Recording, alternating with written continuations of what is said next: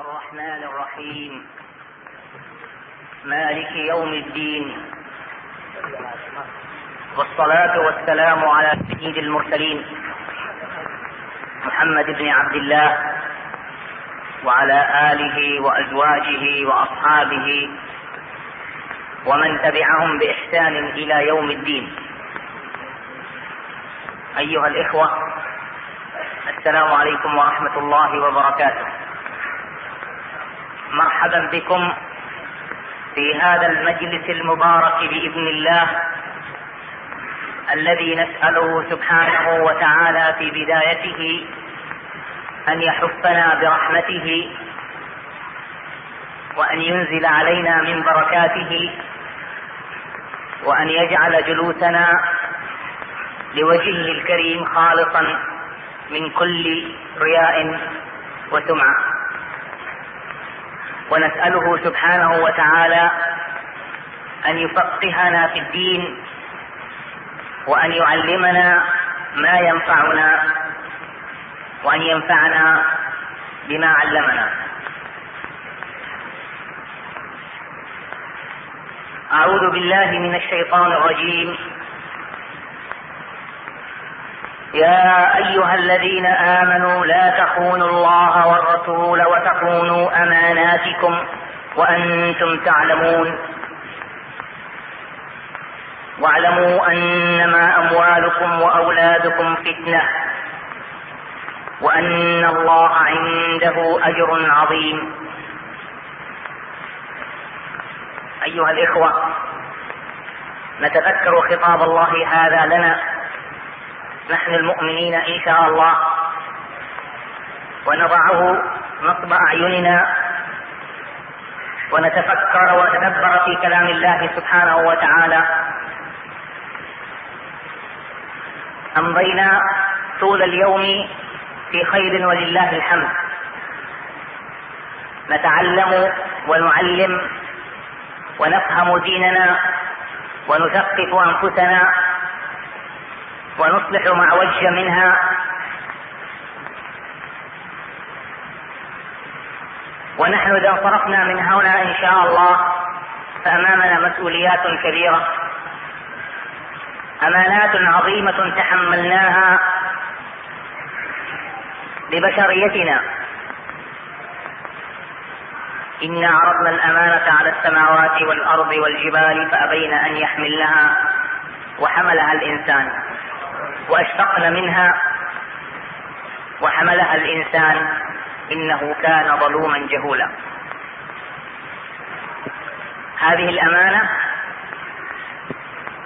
كما قال رسول الله صلى الله عليه وسلم في الحديث الذي يرويه ابن عمر رضي الله عنه وعن أبيه وعن سائر الصحابة الذي في صحيح البخاري أن رسول الله صلى الله عليه وسلم قال كلكم راع وكلكم مسؤول عن رعيته. إلى أن ذكر رسول الله صلى الله عليه وسلم وقال والرجل راع في أهله ومسؤول عن رعيته. موضوع ندوتنا هذه الليلة أخبار تهدد بناء الأسرة المسلمة. هذه الأسرة المسلمة هي أسر أسرنا نحن جميعا أيها الإخوة. وهم أمانة في أعناقنا من زوجات وذريات. لهم واجب علينا عظيم يجب أن نقوم به. كل إنسان بطبعه يقوم بأداء الواجبات المادية ولا يقصر فيها حتى الجاهل.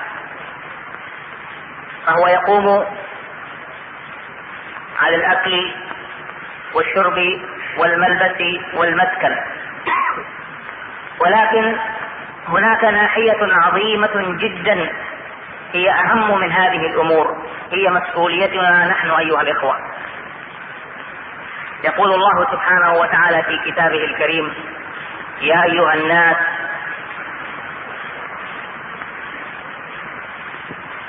اتقوا يا أيها الناس قوا أنفسكم. يا أيها الذين آمنوا قوا أنفسكم وأهليكم نارا وقودها الناس والحجارة. يا أيها الذين آمنوا قوا أنفسكم وأهليكم نارا وقودها الناس والحجارة. فلا أحد منا يحب أن يكون أهله وقودا لهذه النار. ومن هذا المنطلق نبحث هذه الليلة في أخبار تهدد بناء هذه الأسر التي نحن مسؤولون عنها أمام الله. والمجال في هذا واسع. فهناك اخطار معنوية وهي شر خبيث وداء وبيل يتسرب إلينا بخدر قد يكون أحيانا لذيذا ولا ننتبه له. وهناك اخطار مادية نراها أمامنا متجسدة في أعراض ولكن قد يغض الكثير عينه عنها. وهناك أيضا أخطار زاحفة زحفا قويا تريد أن تقوض بناء هذه الأسرة المسلمة. نحن أيها الإخوة إذا إذا تعلمنا وعلمنا نحن جيل سنمضي قريبا ونرحل عن هذه الأرض ولكن سيخلفنا من بعدنا ذريتنا. وإذا تدبرنا آيات القرآن نجد أن الله سبحانه وتعالى يذكر عن الإنسان ماذا يهمه في هذه الدنيا؟ يقول ربنا تبارك وتعالى حتى إذا بلغ أشده وبلغ أربعين سنة قال رب أوزعني أن أشكر نعمتك التي أنعمت علي وعلى والدي وأن أعمل صالحا ترضاه. واصلح لي في ذريتي. هذا هم كل من عرف الله سبحانه وتعالى وعرف عبء الأمانة الملقاة عليه. بل إن الله سبحانه وتعالى من لطفه وعنايته ورحمته بنا أيها الإخوان. خلق مخلوقات عظيمة يتيمة ذكرها في سورة غافر. وذكر أنهم يدعون للذين آمنوا. أولئك هم حملة العرش ومن حوله. ومن دعائهم لنا ربنا وادخلهم جنات عدن ومن صلح من آبائهم وأزواجهم وذرياتهم. وأيها الإخوة نحن متقلدون مسؤولية إصلاح ذرياتنا وأزواجنا وتقويم أسرنا. محدثان الليلة أخوان فاضلان كريمان. عندنا الأخ سفر الحوالي تعرفونه سابقا. ونسأل الله سبحانه وتعالى أن ينفعنا بعلمه الليلة وبما نسمع منه. وعندنا أيضا أخ كريم الأخ عدنان غلام. نسأل الله سبحانه وتعالى أن ينفعنا أيضا بعلمه. وفي الواقع فإن أخونا عدنان بعمله كطبيب جراح في مستشفى الولادة والأطفال يستطيع أن يمدنا بأمور قد نكون نسمعها عادة كقصص أو كحكايات الجرائد ولكن ما نسمع منه اليوم هو في مجال اختصاصه فلنلقي إليه أذنا واعية ونأخذ منه ما يقول بجد وننتبه أيها الإخوة. في الواقع أطلت عليكم وأحب أن أبدأ في موضوع الندوة نفسها. ونسأل الله سبحانه وتعالى أن يعيننا على بيان بعض هذه الأخبار. وأول ما نحب أن نتعرض من هذه الأخبار هو الخطر العظيم الذي كما قلت قد لا يتنبأ له كثير من الناس وهو الخطر الفكري أو الغزو الفكري الذي تتعرض له أسرنا وبيوتنا ونحن لا ندري إلا قليلا. أيها الإخوة إن وسائل الإعلام تنوعت في هذه الأيام. فمن صحف ومجلات متداولة في كل مكان وفي كل زاوية وفي كل شارع إلى المذياع وأشرطته وما أكثر المحطات التي تبث من كل سوء. وجاءنا أخيرا هذا الدخيل الذي يدخل كل بيت تقريبا إلا من سلم الله. هذا الرائي الرائي وتبعته أشرطته وفيها ما فيها من أفكار فإن مجال هذه الوسائل هي الأفكار. ونود في البداية من الأخ أن يستعرض لنا المحتوى الغالب العام لهذه الوسائل وأن يبين لنا مدى قوة تأثير هذه الوسائل وأيضا ما هي آثار ما هي الآثار التي تخلفها هذه الوسائل علينا وعلى مجتمعاتنا. فليتفضل.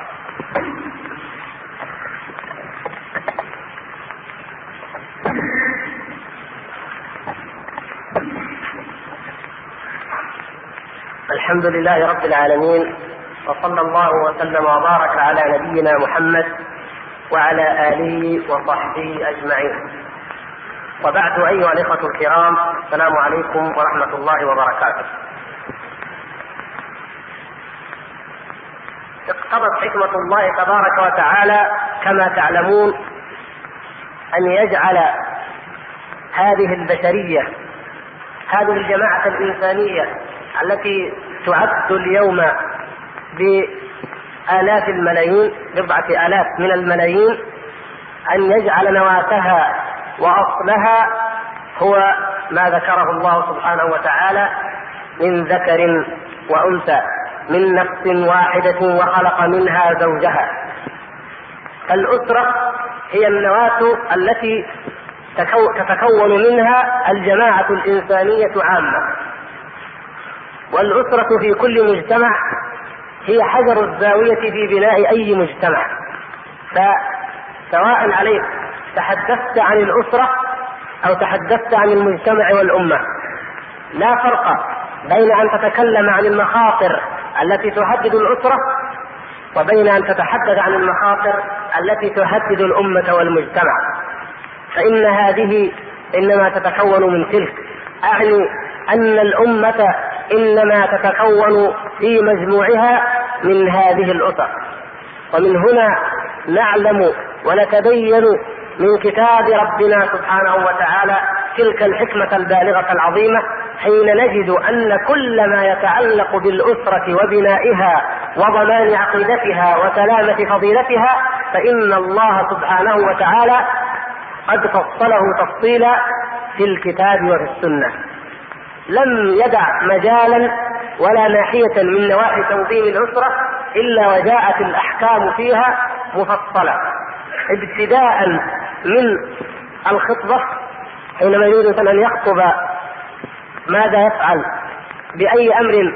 ما هي الأوامر التي جاءت؟ من يخطب؟ من يتزوج؟ ثم إذا تزوج كيف يعاشر تلك الزوجة؟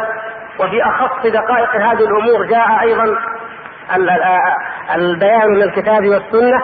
ثم منذ لحظة الولادة ماذا نفعل مع هذا المولود؟ ثم كيف نربيه؟ وكيف تنشأ الاسره وكيف تستمر؟ إلى أن يموت الأب ويأتي الجيل الذي بعده ماذا يفعل بأبيه؟ وبماذا يضره بعد موته؟ أحكام لا يتسع المقام لشرحها وإيضاحها. كلكم تعرفونها.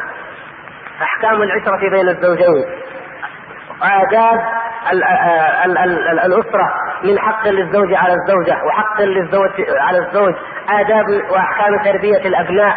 كل ما من شأنه أن تكون الأسرة متماسكة قوية في إيمانها أولا وفي أخلاقها وفي فضيلتها وأيضا في ترابطها الدنيوي أيضا.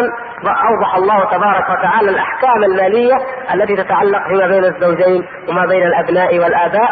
كل ذلك فصله الله تبارك وتعالى لئلا يحوجنا إلى التسول على موائد الشرق والغرب نريد أن نأخذ منهم المناهج الهدامة والأنظمة المدمرة.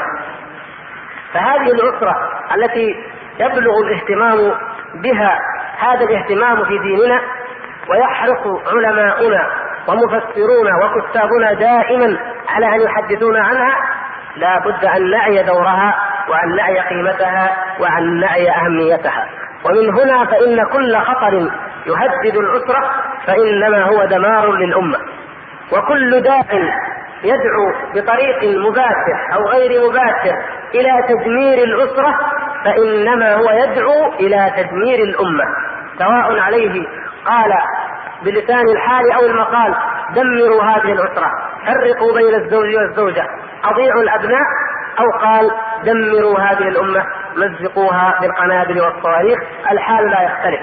ولكن أعداء الله تبارك وتعالى يمكرون ومكرهم خفي فقد تعلموا ذلك من من الشيطان الرجيم.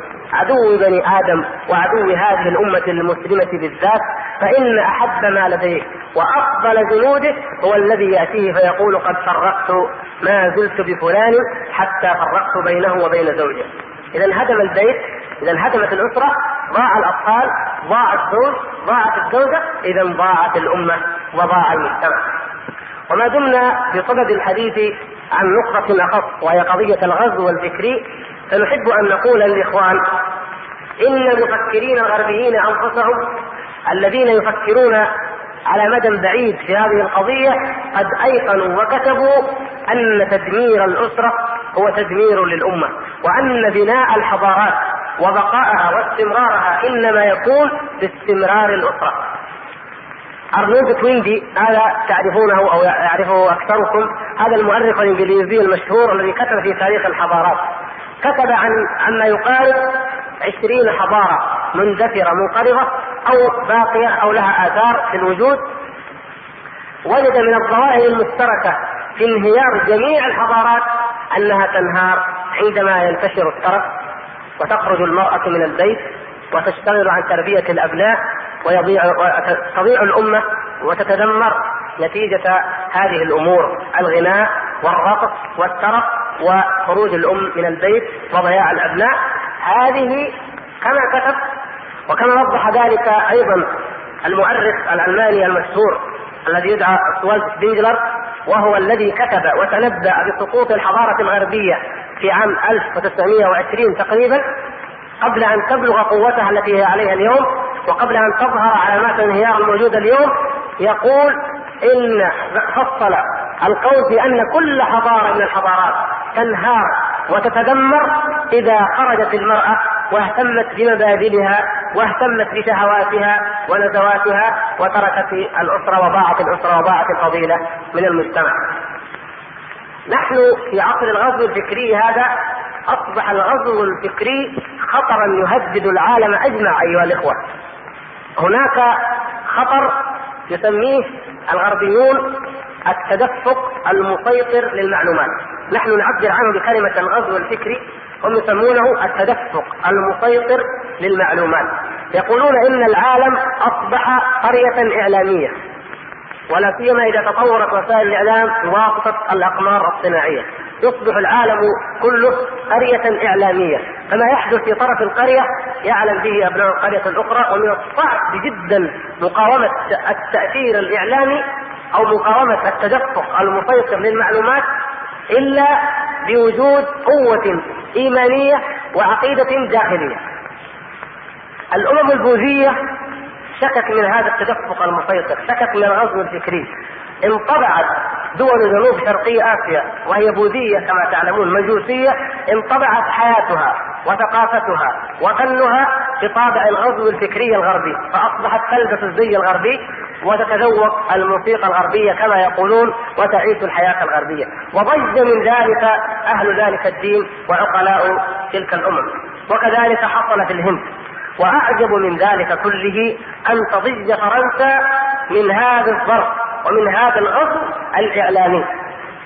وصرح بذلك وزير الثقافة الفرنسي منذ فتره فقال إن فرنسا تتعرض لخطر الغزو الفكري الأمريكي فإن الأفلام الأمريكية وأنماط الحياة الأمريكية وحتى الملابس الأمريكية قد غزت فرنسا وهذا خطر ونذير شر ويجب على الأمة الفرنسية أن تتحصر بتقاليدها وبعاداتها وبتراثها وبفنها ضد هذا الخطر لماذا يا إخوان قلنا لكم هذا؟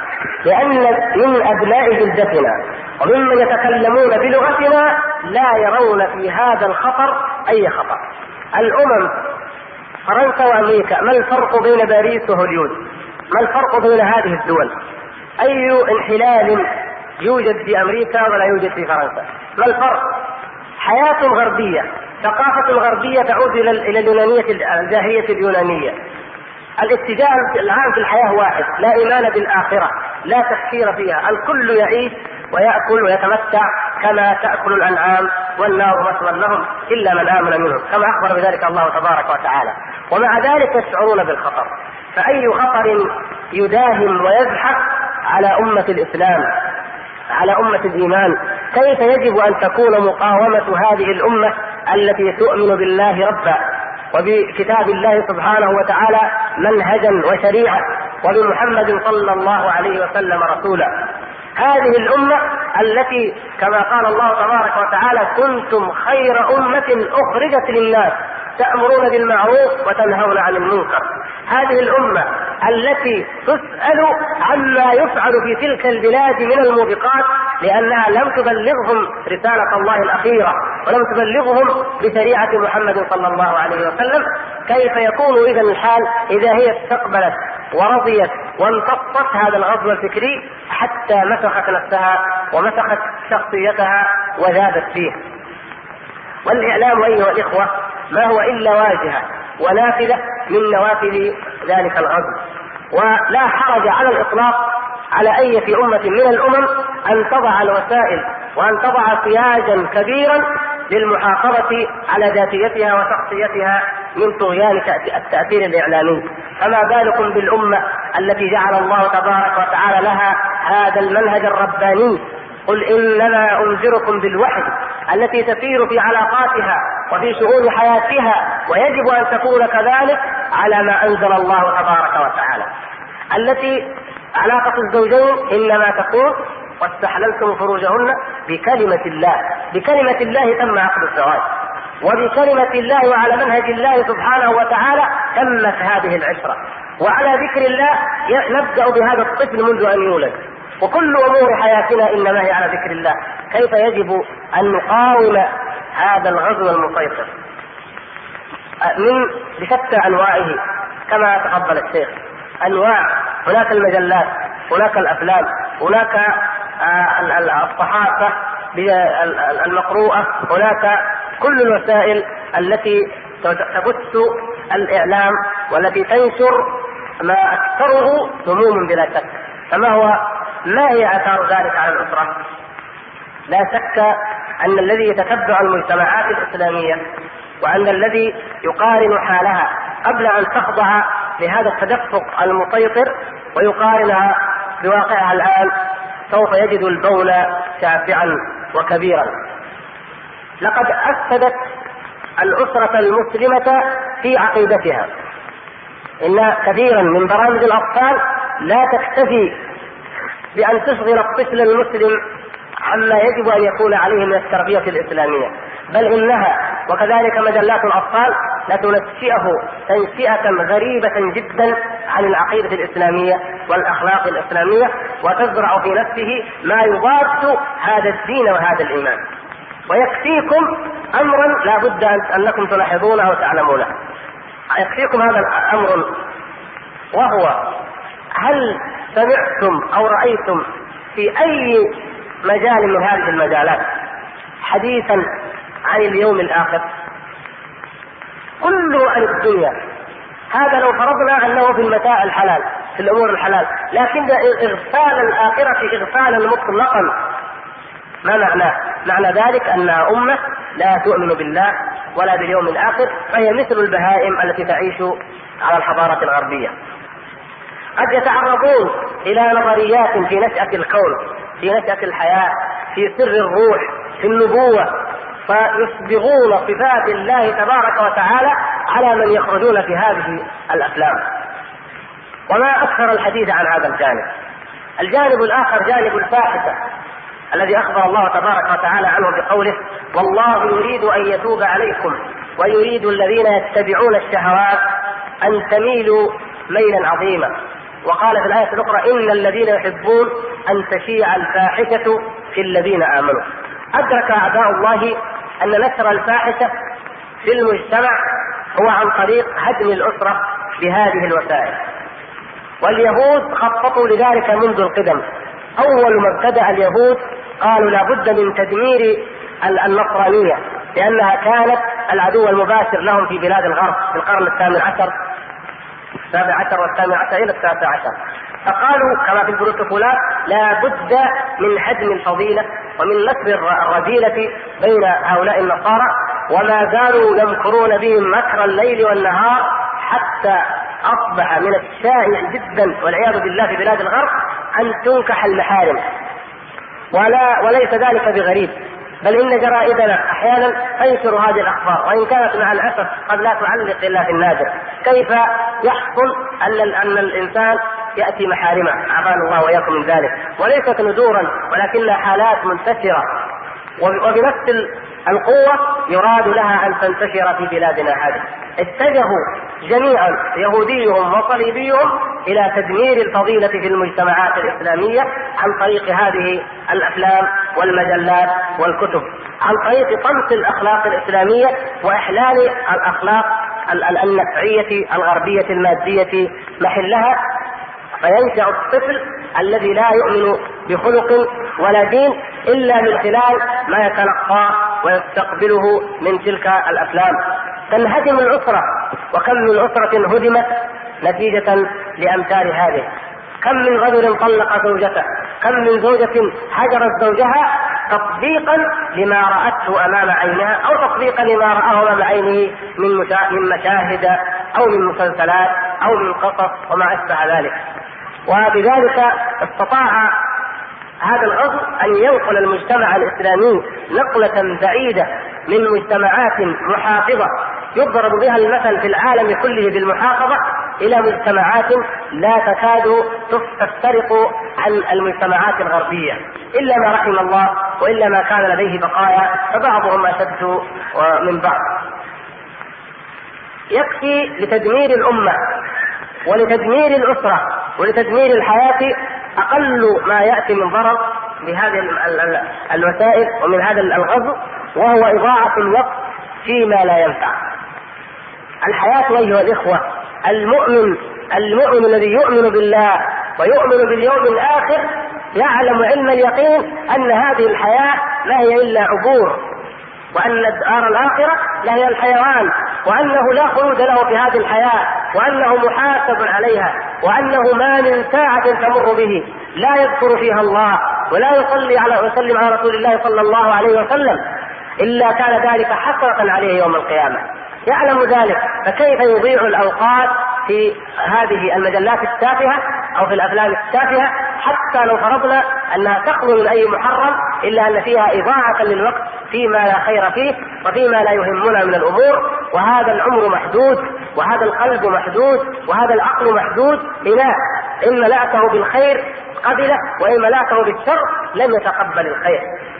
يعيشون على هذه الأمور ويتنافسون فيها وأكثرهم والله يجهل أركان الإسلام خاصة من الأطفال والنساء. ما هي أركان الإسلام؟ أركان الإيمان. ما هو تعريف بسيط بالنبي صلى الله عليه وسلم.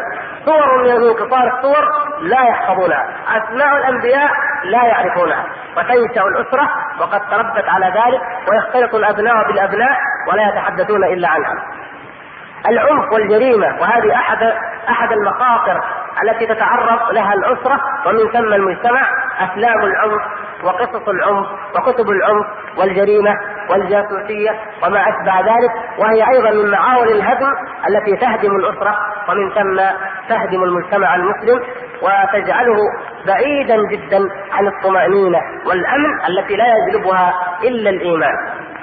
وانظروا أيها الإخوة الكرام ما رأيكم في طفل فسق وفجر أبوه وفجرت أمه ولو كان يعيش في عهد التابعين فرضا لو كان يعيش في عهد التابعين مع أب فاجر وأم فاجرة ولا يتلقى منهما التربية الصحيحة. كيف يكون نظرة الناس إليه؟ أليس ذلك مدعاة للرحمة؟ وللرثاء وللشفقة به وهو في جيل نظيف. إن ذهب فإلى المسجد إن خرج فلم يرى منكرات. أينما ذهب يجد إن شاء الله إلا الخير والسلامة. في ذلك العصر تعد هذه والله مأساة. فكيف في عصر الفتن الذي إذا تقوضت هذه الأسرة أو تهدمت فيها الفضيلة أين يذهب الطفل؟ يذهب إلى المدرسة ماذا يتلقى في المدرسة؟ يذهب إلى الشارع ماذا يرى في الشارع؟ يذهب إلى المقهى ماذا سيجد في المقهى؟ مسكين والله مسكينة هذه الأجيال التي سوف تولد وهي تتعرض لهذا الغزو والآباء في غفلة والموجهون والعلماء والدعاة في غفلة عن التصدي له فنسأل الله سبحانه وتعالى أن يقي أمتنا شره وأن يبصرنا جميعا بخطورته وأن يجعل كل واحد منا يعي مسؤوليته التي أخبر عنها النبي صلى الله عليه وسلم فكلكم راع وكلكم مسؤول عن رعيته والحمد لله رب العالمين.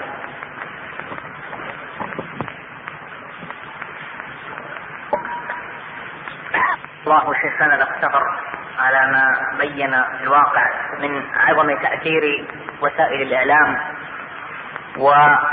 وقوة الغزو الفكري الذي تمثله هذه هذا الكم الهائل من التدفق المسيطر للمعلومات. في الواقع نحب أن نسلط الضوء الضوء أكثر على جانب واحد من وسائل الإعلام ألا وهو هذا التلفاز. وما أنبثق عنه من أشرطة إن الأسرة في غالب الأحيان لا تسمع إلى الراد إلا قليلا مجتمعة. وكذلك قد لا تستمع إلى الأشرطة مجتمعة كثيرة بل فرادى. ولكن هذا التلفاز يجمع الأب والأم والابن وقد يجمع الجد والجدة والأحفاد في مجلس واحد مسمرة أعينهم على هذه الشاشة الفضية وهي تبث ما تبث. ومن هذا من هذه الزاوية نحب من الأخ عدنان أن يتطرق إلى بحث وإيضاح الآثار النفسية التي تتركها هذه الوسيلة على المتفرجين. وكذلك إن كانت هناك آثار عضوية جسدية أخرى تنتج من جراء الجلوس أمام هذه الوسيلة.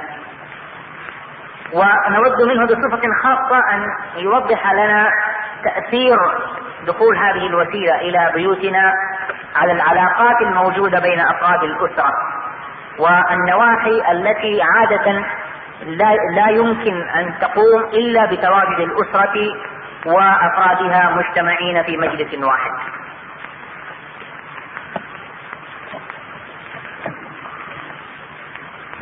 الله الرحمن الرحيم. الحمد لله رب العالمين والصلاة والسلام على سيد المرسلين سيدنا محمد وعلى آله وصحبه أجمعين ومن دعا بدعوته واهتدى بهديه إلى يوم الدين. وبعد أيها الإخوة الكرام السلام عليكم ورحمة الله وبركاته.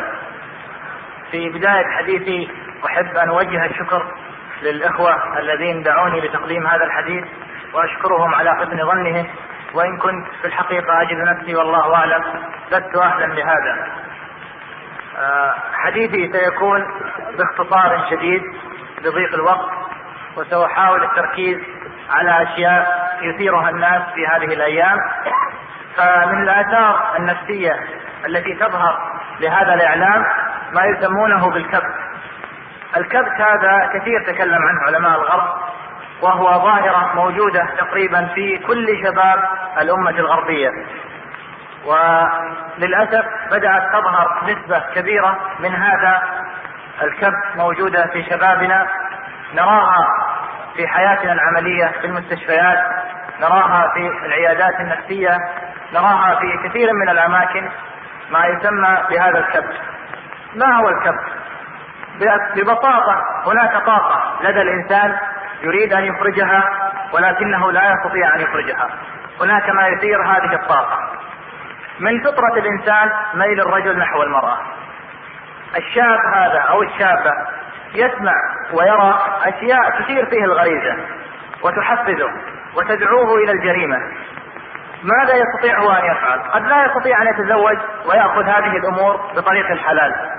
فليس أمامه إلا والعياذ بالله الانحراف أو أمامه أن يثبت هذه النفس كما هو حاصل كثيرا. هذه هذا الأثر يعني أثر ليس بالبسيط لأن وجود هذا الكب في هذا الإنسان في هذا الشاب في هذه الشابة يعطله. قد يصبح حي صحيح بين الأحياء يذهب في عمله من الصباح ويعود بعد الظهر أو يذهب إلى دراسته أو يذهب إلى جامعته. لكن تركيزه وتفكيره وأعصابه ونفسيته في مكان آخر. بالفعل هو يعني كما يقول العامة أنه صفر على الشمال لا قيمة له في هذا الواقع. فلا شك أن هذا الأثر الكبير الذي يعني تبثه وسائل الإعلام أثر عظيم في تحطيم كيان هذه الأسرة والمجتمع المسلم. النقطة الثانية أو الأثر الآخر النفسي الذي أود أن أتحدث عنه هو وجود نوع من الانفصام والتناقض في حياة آه، الكثير من شباب هذه الأمة وأخص الأطفال بالذات. لأن هذا الشاب أو هذا الطفل يطلب منه أمور. يوجه والده إلى أمر أو يتوجه المدرسة إلى أمر. يأتي لواقع المجتمع.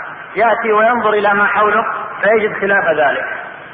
قد يستطيع الكبير أن يستوعب هذا التناقض لكن الصغير لا يستوعب. الصغير بفطرته مولود على الفطرة.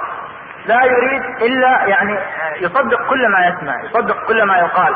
لو أخبرته أن البحر عبارة عن شيء أتى من السماء لصدق لأنه ليس لديه خبرة في هذه الحياة. فإذا قيل له افعل كذا ثم وجد خلاف ذلك. أعطيكم مثال.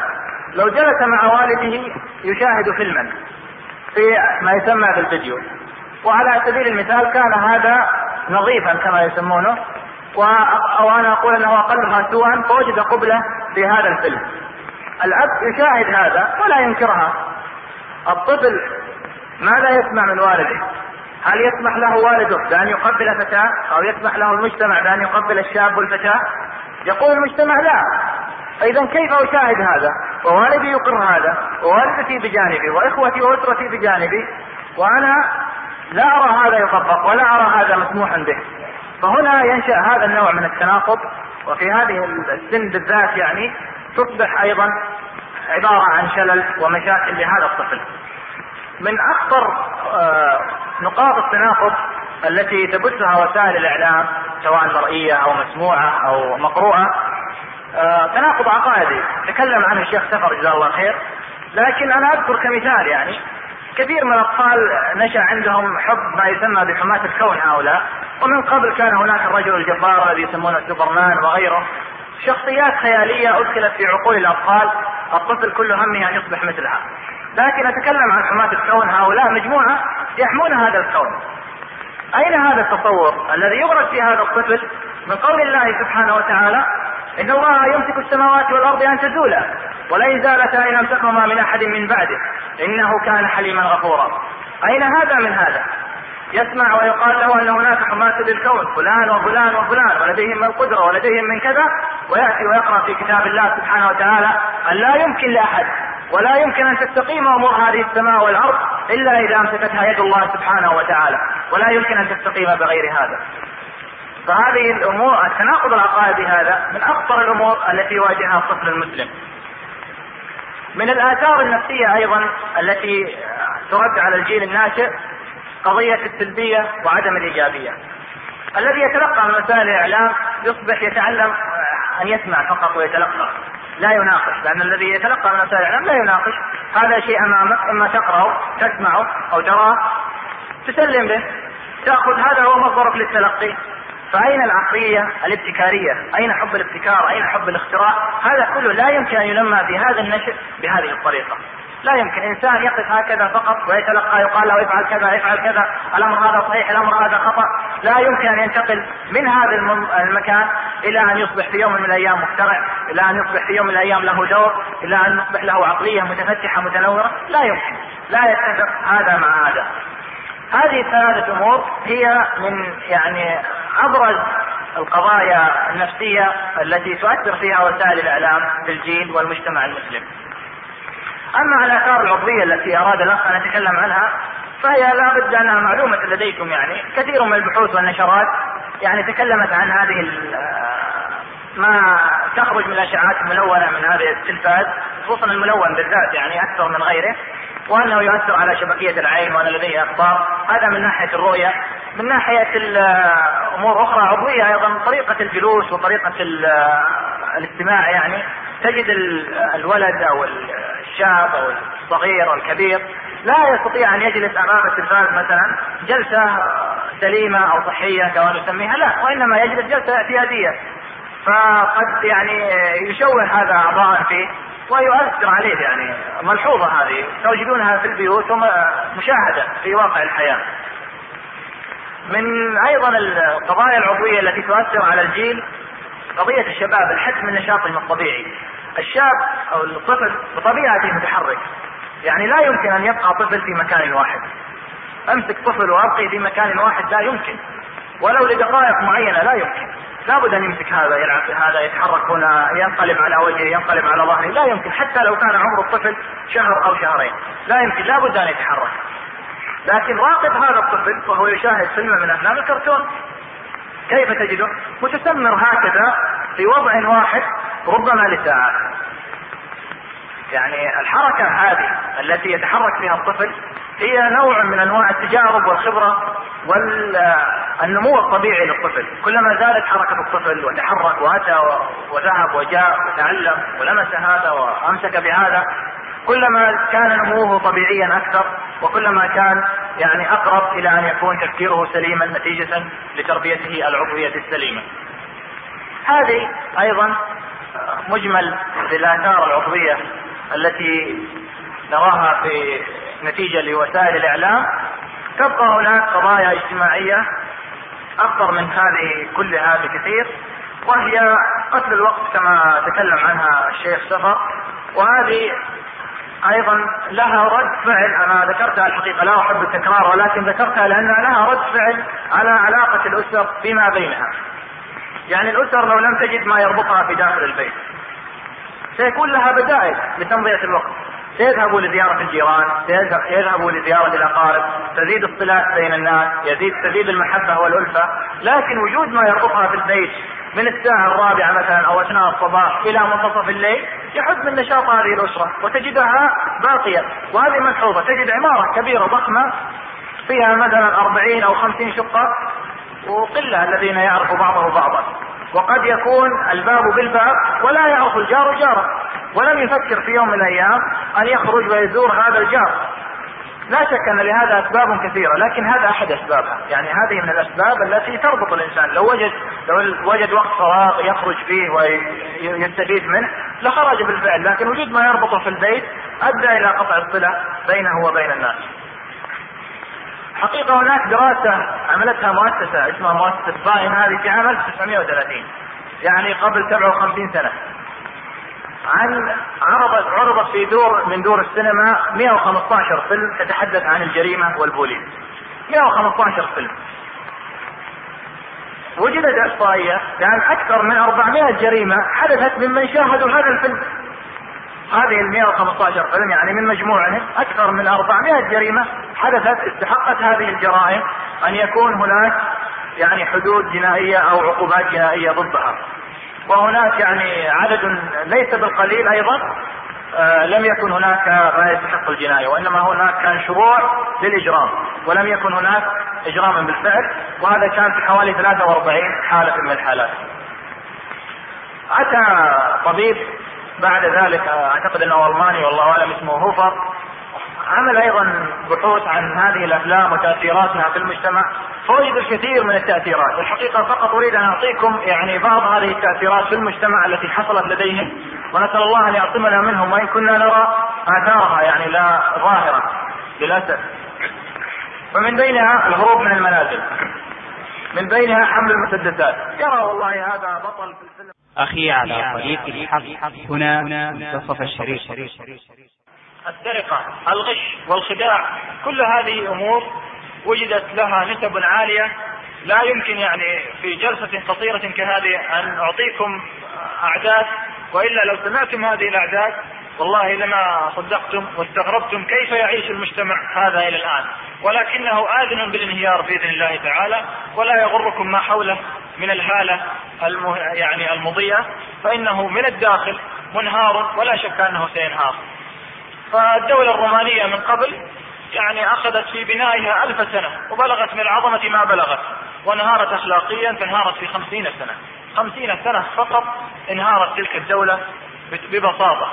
لانهيار هذه الأمور البسيطة فيها. الأسرة هي القاعدة.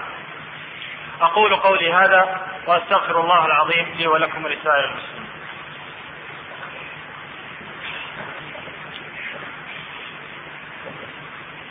جزا الله أخانا عدنان خيرا فإنه قد والله بين أمور ما كنت أعرفها أنا شخصيا.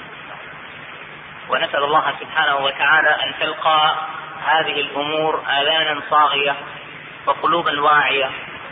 نقي أطفالنا وذرياتنا هذه الشرور. إذا كانت تلك المجتمعات التي تبيح ما تبيح من الآثام والخطايا ولا ترى نقصا في كثير من الأمور بدأت تضج ويضج عقلاؤها. فما بالكم أيها الإخوة بمجتمعاتنا الإسلامية الطاهرة التي كما قال الأخ الشيخ سفر قل إنما أنذركم بالوحي. هذا هو ما تسير عليه هذه المجتمعات.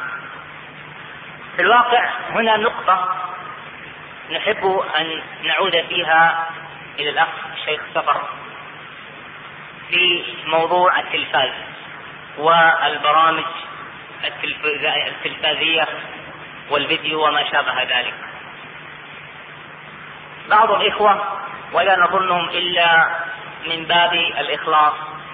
وربما التحرك لعمل شيء ما لوقف هذا السيل الجاري. يأتون بأفكار ويقولون لم لا نعمل أشياء إسلامية؟ لم لا نعمل أفلام إسلامية؟ لم لا نعمل أفلام كراتين إسلامية مثلا؟ وهناك طبعا لا لا لا نشك ابدا أن هناك المغرضون الذين يندسون وراء هذا. ولكن هي الآن هي الظاهرة الموجودة الآن. فالناس قسمان إلا من رحم ربي. إما أناس متجهون خاضعون لهذا الغزو الفكري ولا يرون به باسا بل يرونه هو عين الحضارة وهو المطلوب وهو المراد. وهذا والله فيه الدمار. وآخرون رأوا في هذا البديل سلامة لهم. الأمهات يتضجرون من الأطفال في البيوت وتعلمون حال البيوت هذه الأيام وصغرها وحبس الأطفال فيها. فالأم تريد من طفلها أن يكون ساكنا ساكتا. لا كما أراده الله سبحانه وتعالى وخلقه طبيعيا متحركا نشطا كما ذكر أخونا من السابق. فتريد أن يجلس الطفل أمام هذا التلفاز ساعتين أو ثلاثة أو أربع وهي تقضي ما تقضي من أمور. فتصر فقد يرزق الأب ويقول طيب تأتي بأفلام إسلامية أو برامج إسلامية. فنريد من الأخ سفر الحقيقة أن يبين لنا ما في هذه الحل أو ما في هذا الحل من مخاطر حتى نكون على بصيرة من أمرنا. الحمد لله رب العالمين. حقيقة أن الإجابة على هذا السؤال ليست بالأمر الهين. لأن القضية أخطر من أن يدرسها إنسان فرد بذاته هذه مشكلة كل بيت يريد أن يحافظ على البقية الباقية من الأخلاق والفضيلة ولكنه يواجه غزوا منظما مسيطرا. ومن هنا فإنه يجب أن تتعدد الآراء فيها ولا نعني أي رأي ولكن نعني رأي أهل العلم ورأي أهل الخبرة ورأي رجال التربية الإسلامية الذين يمارسون الدعوة إلى الله تبارك وتعالى. إنه لا حرج شرعا من حيث المبدأ أن يوجد أفلام إسلامية نافعة مفيدة. لو سئلنا نظريا ما حكم ذلك نظريا لقلنا قد يكون واجبا أيضا أن يوجد البديل ولكن يجب أن نتنبه إلى مخاطر كثيرة تحق بهذه القضية. الأمر الأول أن البديل في كثير من الأحيان البديل عن أي شيء فيه نوع من الإقرار والاعتراف بالأمر الواقع. يعني بمعنى أن البديل قد يكون مظهرا للعجز عن المقاومة. فأنا لم أستطع مثلا أن أحفظ بيتي وأبنائي وأغرس وأربي في أنفسهم مقاومة هذا الغزو وأن هذه الأمور حرام فقلت لا بد أن آتي بالبديل. بينما يوجد الأسر التي تستطيع ذلك ولو جعلنا الأصل والأساس هو أننا نقاوم هذا الغزو ونجعل البدائل الصالحة نجعل البديل أمورا صالحة ليس شرطا أن تكون من جنس ذلك الغزو. كالطفل الذي يأتي مثلا من المدرسة بعد الظهر يتغدى يرتاح قليلا يذاكر إلى العصر يذهب المسجد يحفظ القرآن إلى إلى العشاء بعد العشاء ينام إجباري يستيقظ مبكرا. هذا الطفل إذا ربي تربية سليمة على أن هذه أشياء أقل ما فيها أنها تضيع وقته وأنه لا يستطيع أن يسهر ولا يستطيع أن يتلقى معلوماته ويعلم أن هذه الأمور وما فيها من حرام وما قد تجره وما قد تجر إليه من الفساد فهو يقتنع بذلك وإن كان صغيرا مع التربية السليمة. وماذا يربح الإنسان إذا خسر أسرته؟ مهما كان نجاحه ماليا أو ماديا أو حتى لو دعويا نجح بأن يدعو طائفة كبيرة من الناس للاسلام إلى الإسلام لكنه ضيع أطفاله وضيع زوجته هذا خسران مهما كان. إلا من من كتب الله له غوايه هذا الشيء الشيء الآخر أن هذه البدائل ما ذكره آه، أخونا الطبيب آه، عدنان وما يذكره الاطباء من المساوئ العضوية موجودة على أي حال. ما ينتج عن ذلك في النظر أو في الأعضاء أو في عدم الحركة أو ما أشبه ذلك. كل المساوئ العضوية موجودة سواء كان هذا الشيء صالحا أو سيئا.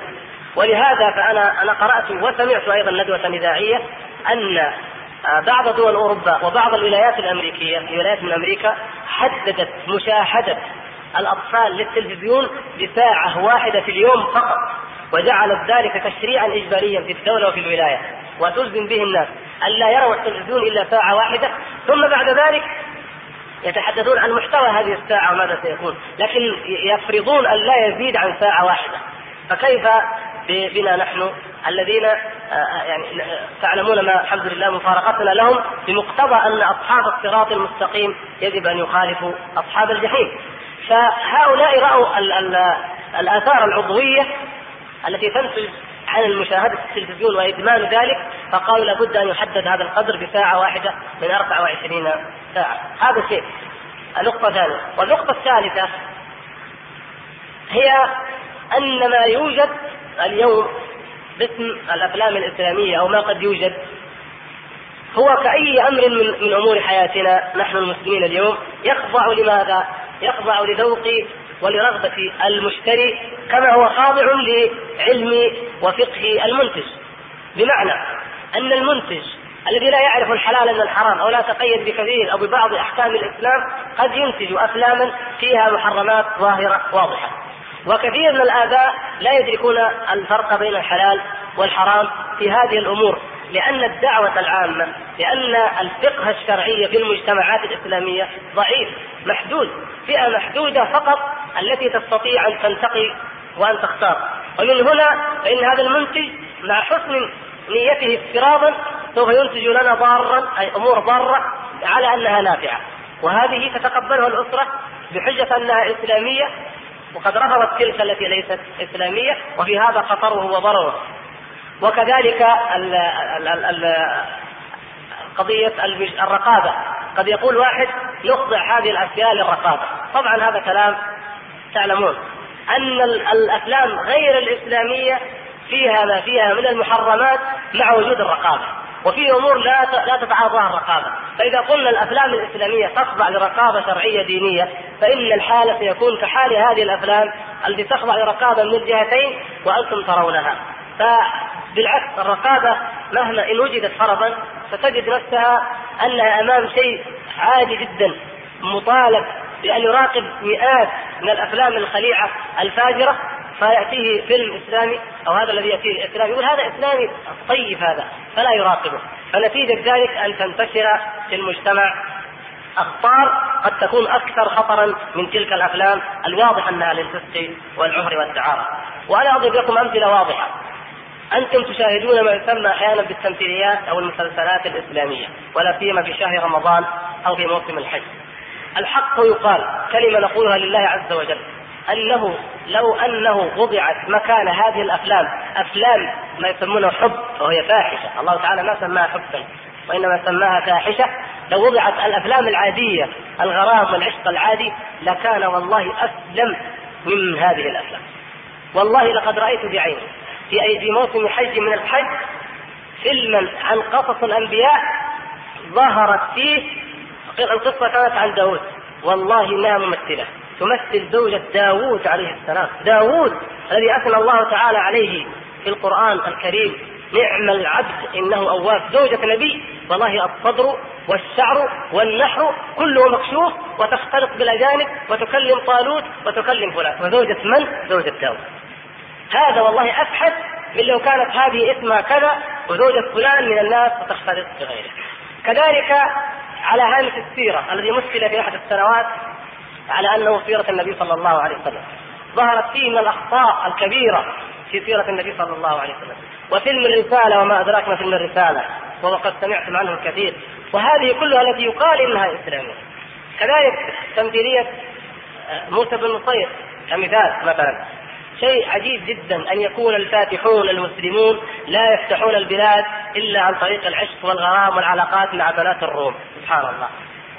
أيضا سنة من السنوات كانت كان الموضوع عن أبي عبيدة عامر بن الجراح أمين هذه الأمة. أمين هذه الأمة. ما يعني هذه هي الأمة المصطفى. ثم أورثنا الكتاب الذين اصطفينا من عبادنا. بالله عليكم. هل في الأرض أمة أكثر أمانة وعدلا وحقا من أمة الإسلام؟ وهذا امين أمين الأمة الأمينة. تصورون يفتح دمشق بناء على علاقات غرامية مع بنت ملك الروم. إذا كان هذا أميننا فمن منا الأمين؟ نحن أمة خائنة. ولا شك أن من رضي بهذه الخيانة إنه خائن. المقصود يا إخوان علم الله ليس أن نجرح ولا أن نشهر لكن شيء شاهدته الملايين يجب أن يقال فيه كلمة الحق. ولا خير فينا إن لم نقلها ولا خير في من يسمعها إن لم يسمعها. وليس فيها افتراء ولله الحمد لأنها أمور شاهدها الجميع. فالحقيقة أن هناك قد يكون هناك خطرا مبطنا مدسوسا فيما يسمى بهذه الأفلام الإسلامية أو المسلسلات الإسلامية في المواسم الإسلامية. تمثيلية ابن تيمية وغيرها. رأيتم جميعا كيف؟ بل يأتي صحابة من صحابة رسول الله صلى الله عليه وسلم والرجل منهم آه، لحية ما بيسموها كذا ومن هنا الخنفة الزنار الطويلة ويصادق الغواني ويتكلم ويختلط وحتى شجاعة الصحابة يأتون بسيوف من الخشب وهكذا ويقول هذا خالد بن الوليد وهذا هذه شجاعة الصحابة. الطفل الطفل الصغير لا لا يقول إلا رأيت خالد بن الوليد. ما يقول شفت ممثل يمثل خالد بن الوليد يقول رأيت خالد بن الوليد رأيت عمرو بن العاص رأيت معاوية لأنه يرى شيء أمامه. هذا نحن الكبار ننسى ننساق مع الموضوع ونتصور إن هذا خالد. فكيف بالطفل الصغير؟ وأشد من ذلك أن يأتي في فيلم آخر نفس ذلك الممثل الذي كان يمثل أبو عبيدة أو خالد بن الوليد وإذا به لص من أكابر المجرمين. ويأتي في في فيلم آخر وإذا به داعر من أكبر الزنا ومدمري المخدرات. وهو نفس ذلك الرجل. كيف ينطبع هذا في عقلية الطفل المسلم؟ لو بقي ينظر إلى هذا الرجل في كل الأفلام على أنه داعر زاني. كاذب فاجر. غشاش لبقيت صورة واحدة في ذهنه لكن يأتي صحابي ثم يأتي بهذه الصور هذا التناقض الحاد الذي أشار إليه أخونا الدكتور عدنان وفقه الله وإياكم جميعا وهذا مما يسيء ويفسد سمعة آه، الصحابة وبالتالي يفقد الشباب المسلم القدوة التي يريد أن يتأسى بها. وقارنوا بالله قارنوا بين طفل في الرابعة الابتدائية والخامسة يسمع بصوت آه، الدكتور آه، عبد الرحمن رافت الباشا رحمة الله عليه لأنه توفي آه، صوته مثلا ويتحدث عن صور من حياة الصحابة أو صور من حياة التابعين، كيف يتأثر لما يسمع هذا عن الصحابة؟ ولكن انظروا واسألوه لو رأى فيلما من هذه الأفلام، حتى تجدوا الفرق بين الإعلام النظيف وبين الإعلام المغشوش. الحقيقة أن أخذنا وقتا أطول لكن هذا السؤال هو جاء فجأة في ضمن الندوة واحببنا أن نعطيه بعض حقه والحمد لله رب العالمين. الواقع الموضوع مهم جدا ويمس الناس أجمعين. وقل إلا قل أحد إلا وهو متأثر به. لذا أيها الإخوة إنها مسؤولية عظيمة. هذا الغزو الفكري أو الخطر الفكري الذي يهدد أسرنا المسلمه يجب جدا يجب أن نعيه وأن نهتم به وأن نوجد الحلول وأن نبعد هذا الخطر عن أنفسنا بكل ما نملك.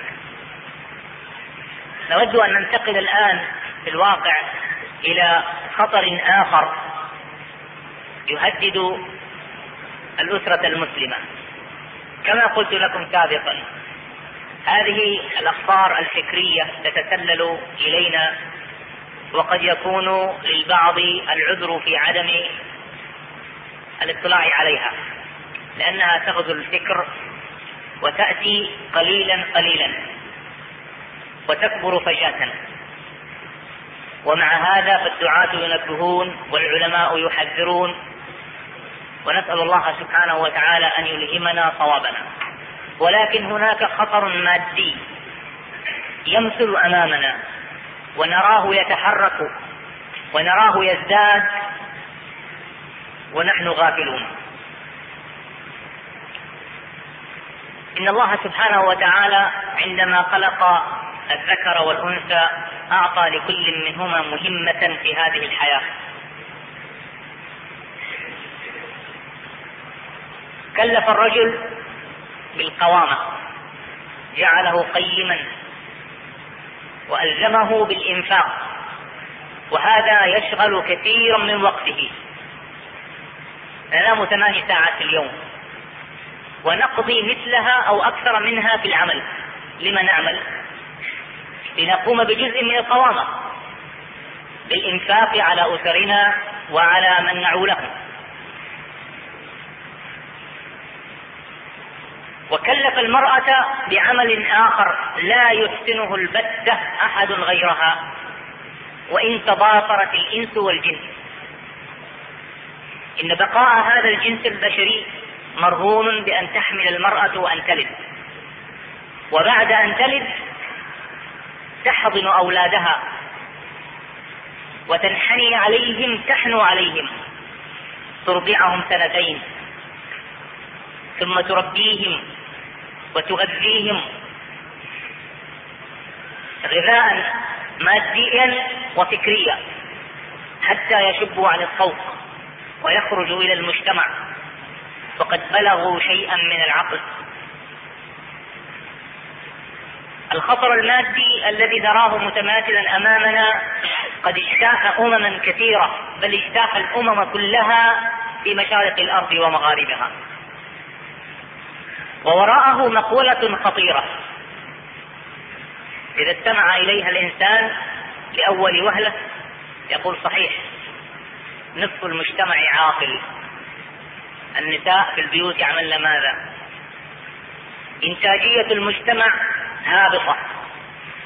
لو اشتغل هذا النصف الموجود في البيوت لازددنا ارتقاء وازددنا حضارة وكنا أكثر في القوات المادية. وهذا يخدع كثيرين. خدع مجتمعات كثيرة بهذا بهذه المقولة. ووجه آخر لهذه المقولة يقص الفرد نفسه. يقولون له امرأتك عاطلة في البيت. هذه الأسرة يمكنها أن تزيد من دخلها.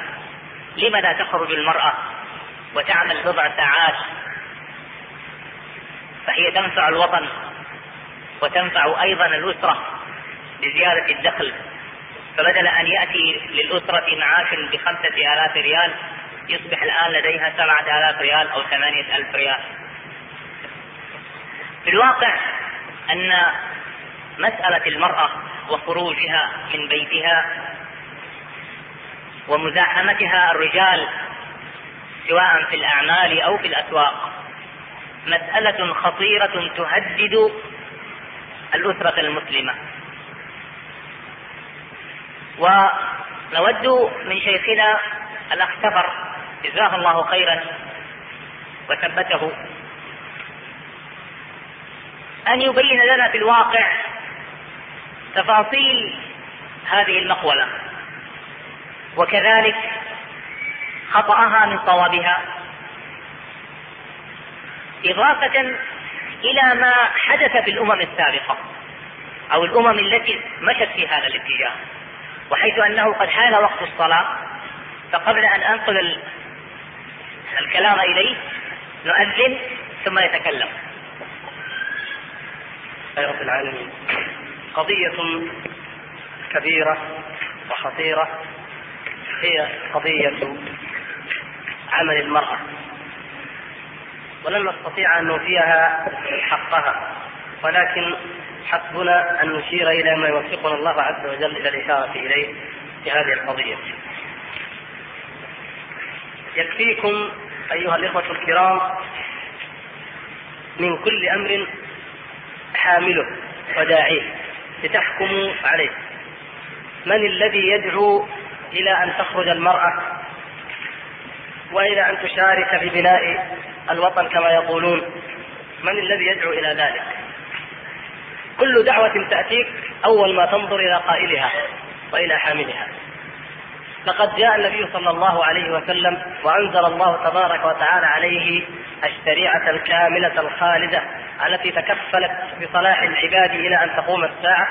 فما وجدنا فيها هذه الدعوة بل وجدنا ضدها. وهذا كتاب الله بين أيدينا وهذه سنة رسول الله صلى الله عليه وسلم بين أيدينا. نص قاطع صريح محكم. وقرن في بيوتكن ولا تبرجن تبرج الجاهلية الأولى. لا يمكن ولن يستطيع بشر أن ينسخ حكما من أحكام الله عز وجل. المرأة أساسا حياتها في بيتها.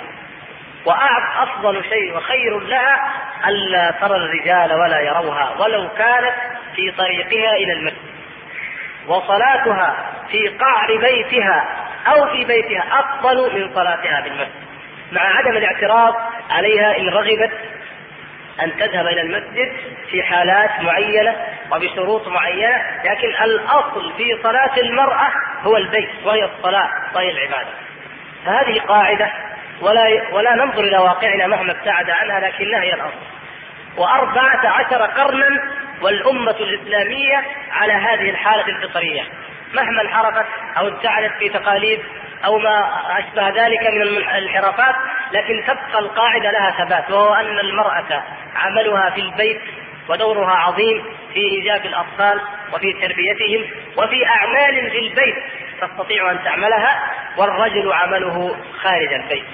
وعلى ذلك سارت الحياة ولم تظهر هذه الدعوة إلا في العصر الحديث. بعد قدوم الاستعمار وبعد انحطاط الأمة وأول من دعا إلى خروج المرأة ومشاركتها وسموه تحريرا للمرأة هم النصارى الأقباط في مصر ونصارى لبنان الذين أنشأوا جرائد ومجلات.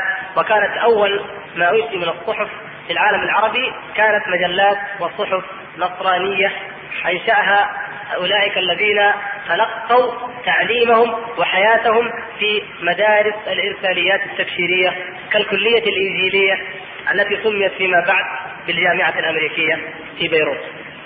هذه الكليات الإنجيلية أخرجت ذلك الجيل الذي كان أول جيل يطالب بحرية المرأة ويصرح بأنه يريد لها أن تكون كالمرأة الغربية كأختها الغربية تماما سواء بسواء. وفي كل مجتمع فتش انظر دعاة الخير انظر إلى العلماء انظر إلى أهل الغيرة والصلاح. هل تجدهم يدعون إلى هذه الدعوة؟ إنك لا تجد.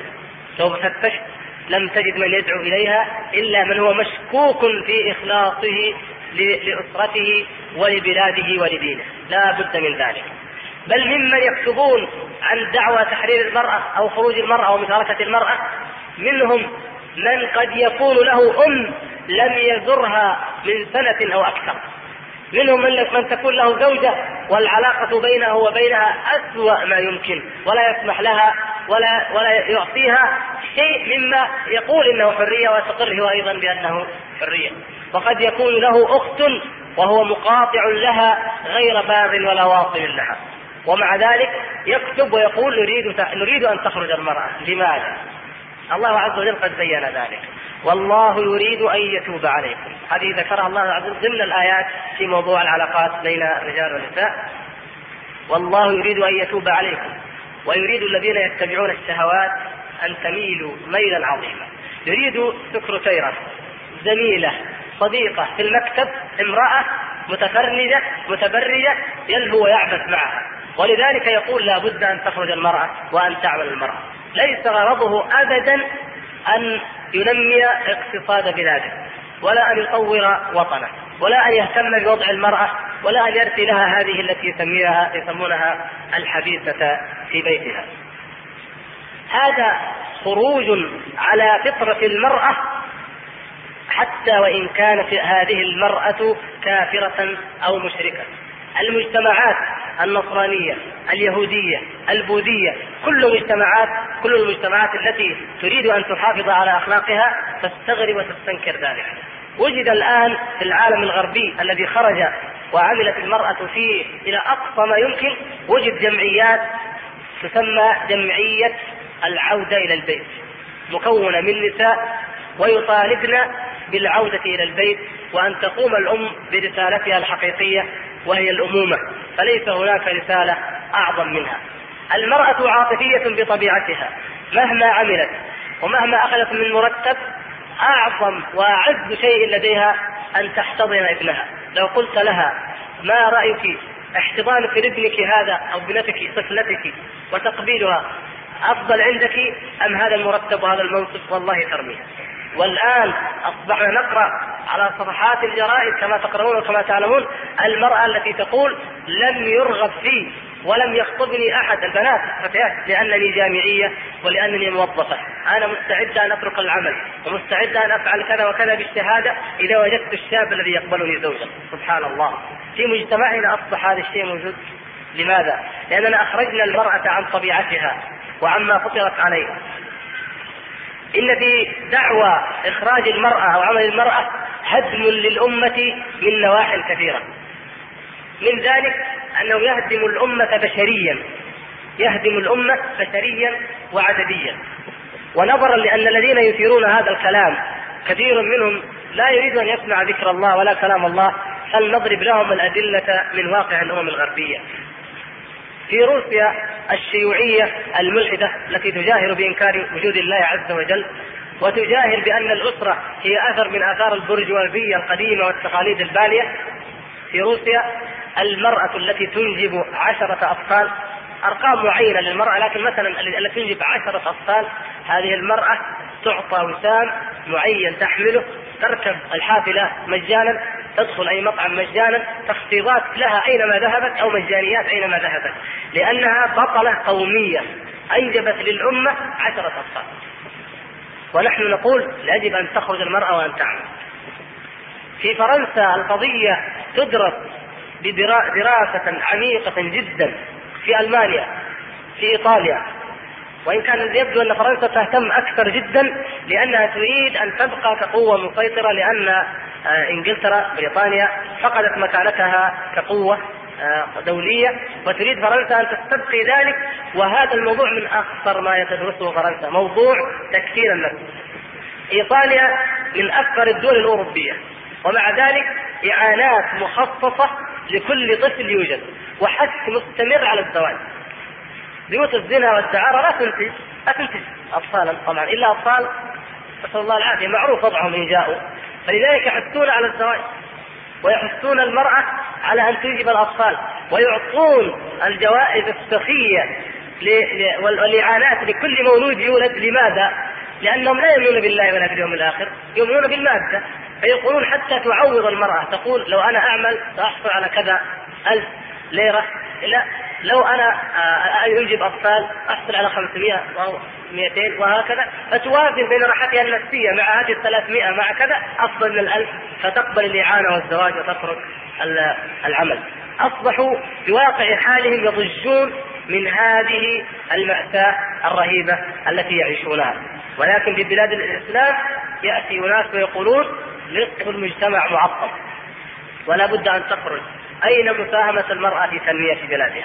فهذا هدم بشري للأمة أن تخرج المرأة وأن تتعطل الإنجاب وأن يصبح المجتمع كما هو الحال في أكثر دول أوروبا الوفيات أكثر من حالات الولادة. وهناك هدم أخطر من ذلك وهو الهدم الأخلاقي. إن المسألة أيها الإخوة لا تقف عند حد. والضوابط والقيود اللفظية لا ليس لها دلالات واقعية. الضوابط اللفظية العامة كأن نقول تخرج المرأة وتعمل في حدود بيئتها وطبيعتها وما تسمح به شريعتنا وتقاليدنا.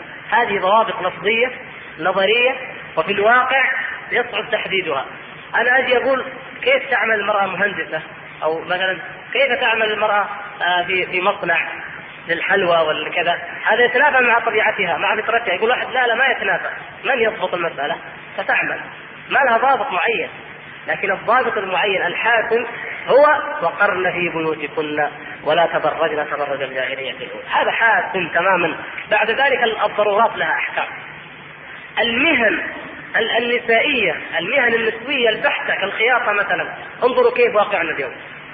الخياطون رجال.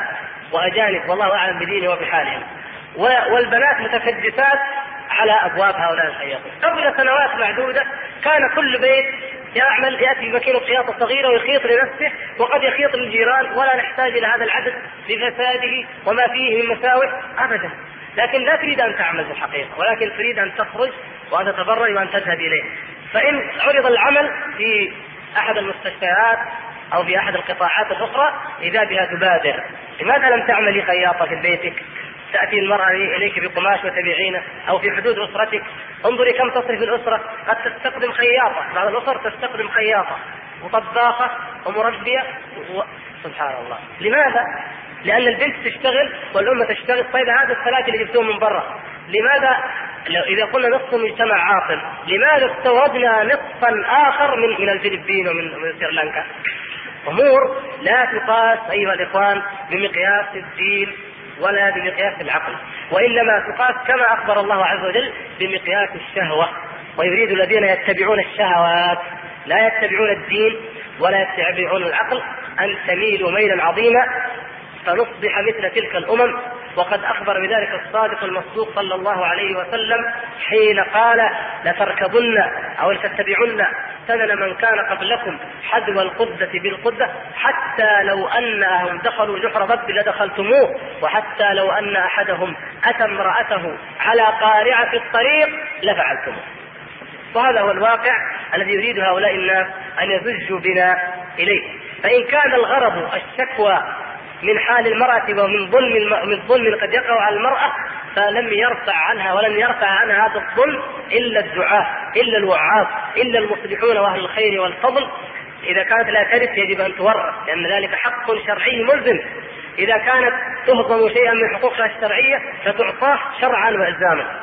إذا كانت المسألة تكمن من البطالة والعطالة فيجب أن تهيأ لها في بيتها كل وسائل الإنتاج النافع وهي كثيرة. وهل ضاقت عقولنا عن أن تكتشف أمور والآن نحن في عصر في عصر الاكتشافات في عصر الآلات الصغيرة التي تقوم مقام معامل كبيرة؟ هل ضاقت العقول عن اكتشاف أجهزة وأمور إنتاجية في داخل البيت ويباع الشيء برا بواسطه المحارم؟ هل ضاقت؟ لا والله. لكن إذا لم نريد أن نفكر قلنا لا يوجد.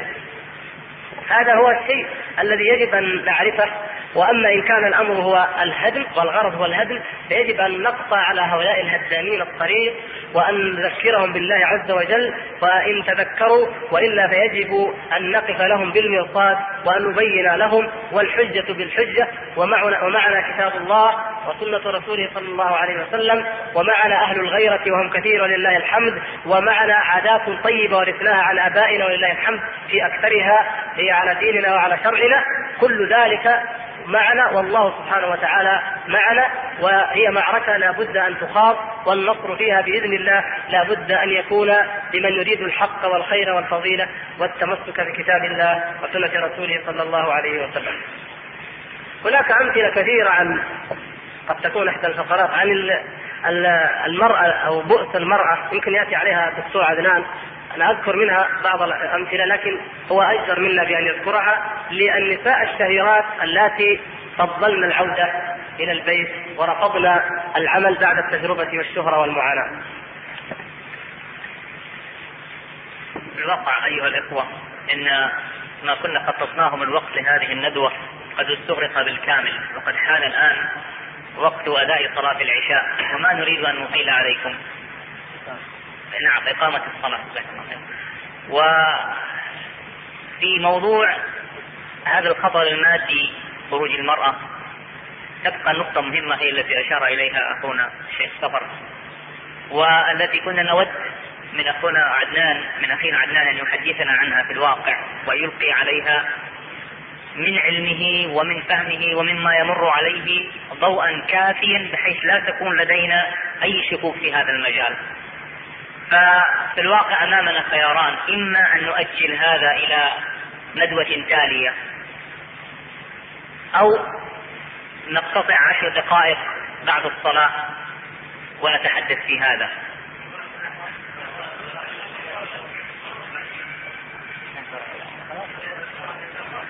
طيب. في, الواقع نعيد الكلمة للأخ عدنان ونرجو منه أن يوفقه الله في أن يختصر ويفيد في نفس الوقت. الرحمن الرحيم. النقطة التي نتحدث عنها ونحن بصددها هي عمل المرأة. الحقيقة أريد أن أرجعكم إلى أصل ذكره الله سبحانه وتعالى في كتابه وهو قوله تعالى وليس الذكر كالأنثى. هذا أصل عظيم يعني لو تدبرناه لوجدناه بدهي ومعلوم ومشاهد لكل شيء.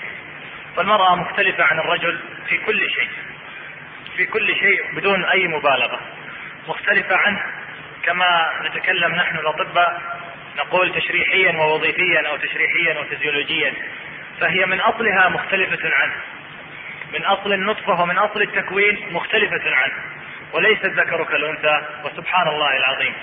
فالاختلاف على مستوى الصبغيات أو على مستوى الخلايا التي هي يتكون منها الإنسان وتتكون منها الأنسجة وهي أصل الحياة، الخلية الحية هي أصل هذه الحياة.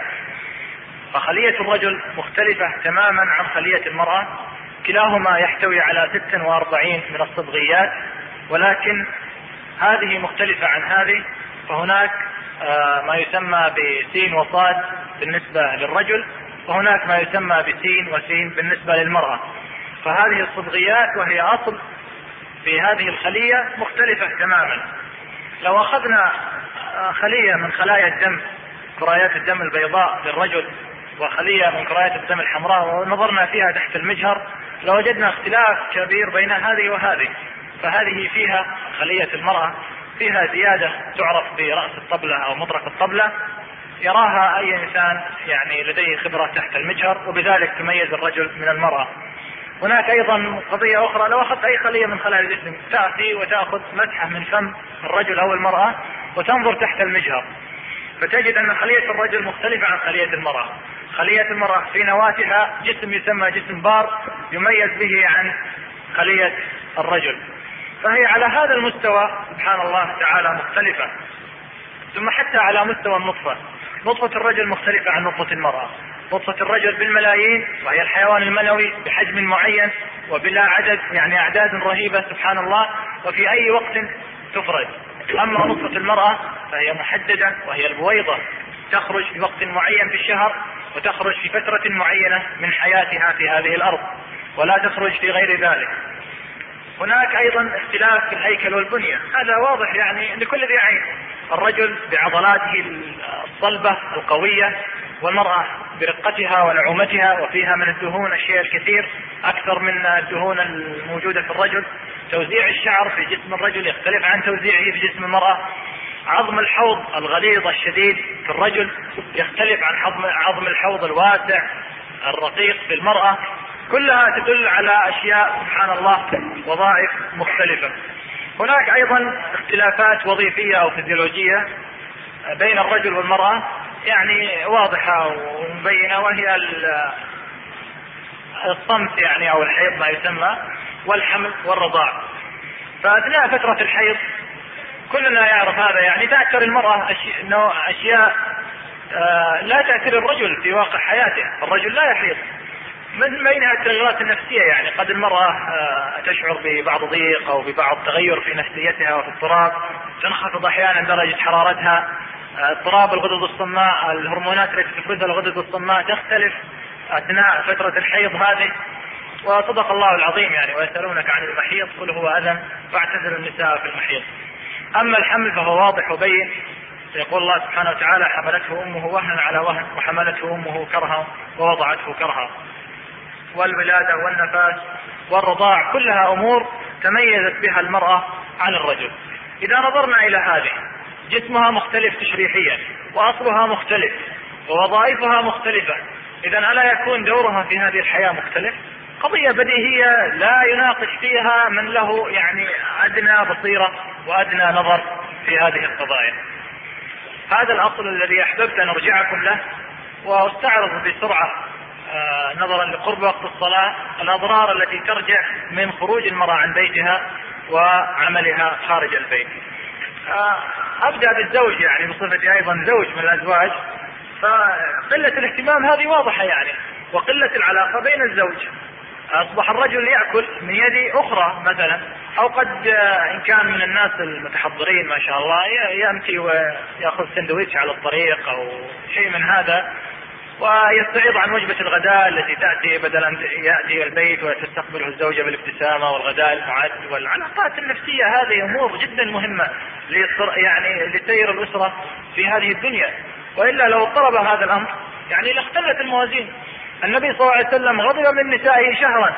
المدينة كلها اضطربت المجتمع الإسلامي كله اضطرب لأن النبي صلى الله عليه وسلم غضب من نسائه. وقالوا طلق النبي صلى الله عليه وسلم زوجاته لا لم يطلقهن لا طلق لا لم يطلق. وبدأت المدينة تخوض في قضايا ليش؟ لأن البيت الأساسي في هذه المدينة الشريفة بيت النبي صلى الله عليه وسلم. حدث هناك نوع من الهزة. في ذاك البيت غضب النبي صلى الله عليه وسلم على أزواجه. فهذه يعني أمور وجدناها في المجتمع الأول. لأن الله سبحانه وتعالى وضعها. هناك قضية أخرى أيضا لو خرجت المرأة من يطبخ ومن يهتم بالبيت؟ ستستجلب خادمة. الخادمة هذه قد تكون شابة. الشابة هذه قد يعني سبحان الله تزيغ الرجل هذا رجل في البيت وهذه مرأة أجنبية عليه. وقد تكون شابة وقد تكون أجمل من زوجتي في بعض الأحيان وهذا نراه. ما يخفى علينا. فقد تزيغ عينه سبحان الله. وبذلك تخسر الزوجة من هنا ومن هنا. آه، أما أثر عمل المرأة على الأبناء فهم والله يعني بيت القصيد وهم الله الذي يحز في النفس يعني أن يناقش الإنسان وضعه مع المرأة العاملة. يعني الذي يرى أم ترضع طفلها ويرى علاقة يعني كيف مشاعر هذا الطفل وهو يلتقم الثدي ومشاعر هذه المرأة وهي ترضع يعني يدرك مدى الجناية التي جناها أعداء الله سبحانه وتعالى عندما يريدون حرمان هذه منها. أي والله. يعني هذه الأمومة بفطرتها موجودة فيها وهذا الطفل لا يمكن مهما وجد أي قلب حاني أن يكون أحدى من هذه المرأة التي تلقمه ثديها الله سبحانه وتعالى سبحانه وتعالى. فهذا الانفصال النفسي بين الأم وطفلها بالذات في الأيام الأولى كما ذكرت كالرضاعة يؤدي هذا إلى نتيجة أخرى. إذا كانت الأم لا ترضع لأنها تعمل اذا ماذا سيستبدل هذا الطفل؟ القارورة الرضاعة الصناعي. الرضاعة الصناعي هذا منظمة الصحة العالمية تقول قاتل الأطفال. البحوث والنشرات التي تأخذ هؤلاء الشركات يريدون أن يقتلوا أطفالنا. فيها وفيها وفيها. يريدون طبعا يروجوا. إذا أردت ابنك يجيبون طفل كذا سمين ويصورون ويقولون اللي يستعمل هذا الحليب أو هذا النوع من الحليب يصبح طفله بهذه الصورة. وكذبوا والله. وكذبوا والله لأنه لو كان هذا الحليب بالفعل فيه خير لكان لبن الأم كذا. الله سبحانه وتعالى الذي جعل لبن الأم والله سبحانه وتعالى يقدر أن يجعله كذلك. إنما أمره إذا أراد شيئا أن يقول له كن فيكون فلا شك بكذبهم في هذا. آه منظمة الصحة العالمية أيضا جعلت هناك توصيات الحقيقة وقالت أن المرأة إذا خرجت من بيتها وأرادت تلك الندوة هو أخبار تهدد بناء الأسرة المسلمة. وقد تناول الشيخ سفر ابن عبد الرحمن الحوالي وهو ليس بغريب عنكم تناول في هذه الندوة الكلام عن الفكر والغزو الفكري في أول فقرة من فقرات تلك الندوة. وكيف يسخر الإعلام وأجهزة الإعلام سواء كان إعلاما مرئيا أو مقروءا أو مسموعا؟ كيف يسخر هذا الإعلام في نشر فكر غير إسلامي تغزى به القلوب والعقول؟ فتتأثر به الأبناء فتتأثر به النساء والأولاد والرجال وكل أعضاء الأسرة. وتكلم الأخ الدكتور عدنان غلام وهو طبيب أخصائي أخصائي ولادة وأطفال. تكلم عن الآثار النفسية والآثار والآثار آه، العقلية والعضوية نتيجة المكوث للساعات الكثيرة والساعات الطويلة أمام أجهزة الإعلام وخاصة المرئية منها مثل التلفاز والفيديو.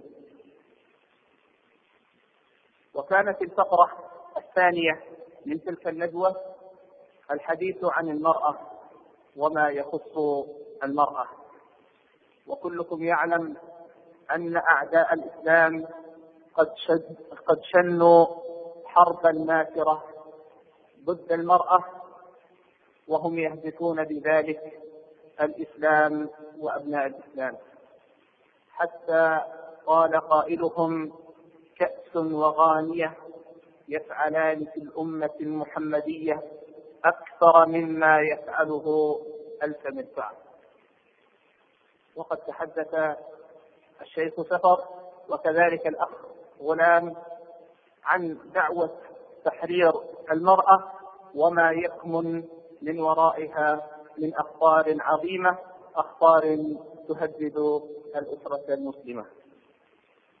وفي هذه الأمسية إن شاء الله نتابع إتمام ما بدأنا به في الندوة السابقة ويحدثنا الشيخ سفر جزاه الله خيرا عن حكم السفر إلى البيئات الأجنبية.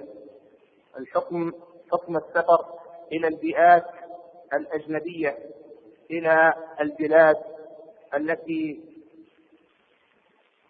انتشرت فيها الرذيلة سواء كانت بلادا مسلمة أم بلادا كافرة آه، ظهرت فيها ظهر فيها المنكر والفحشاء فليتفضل.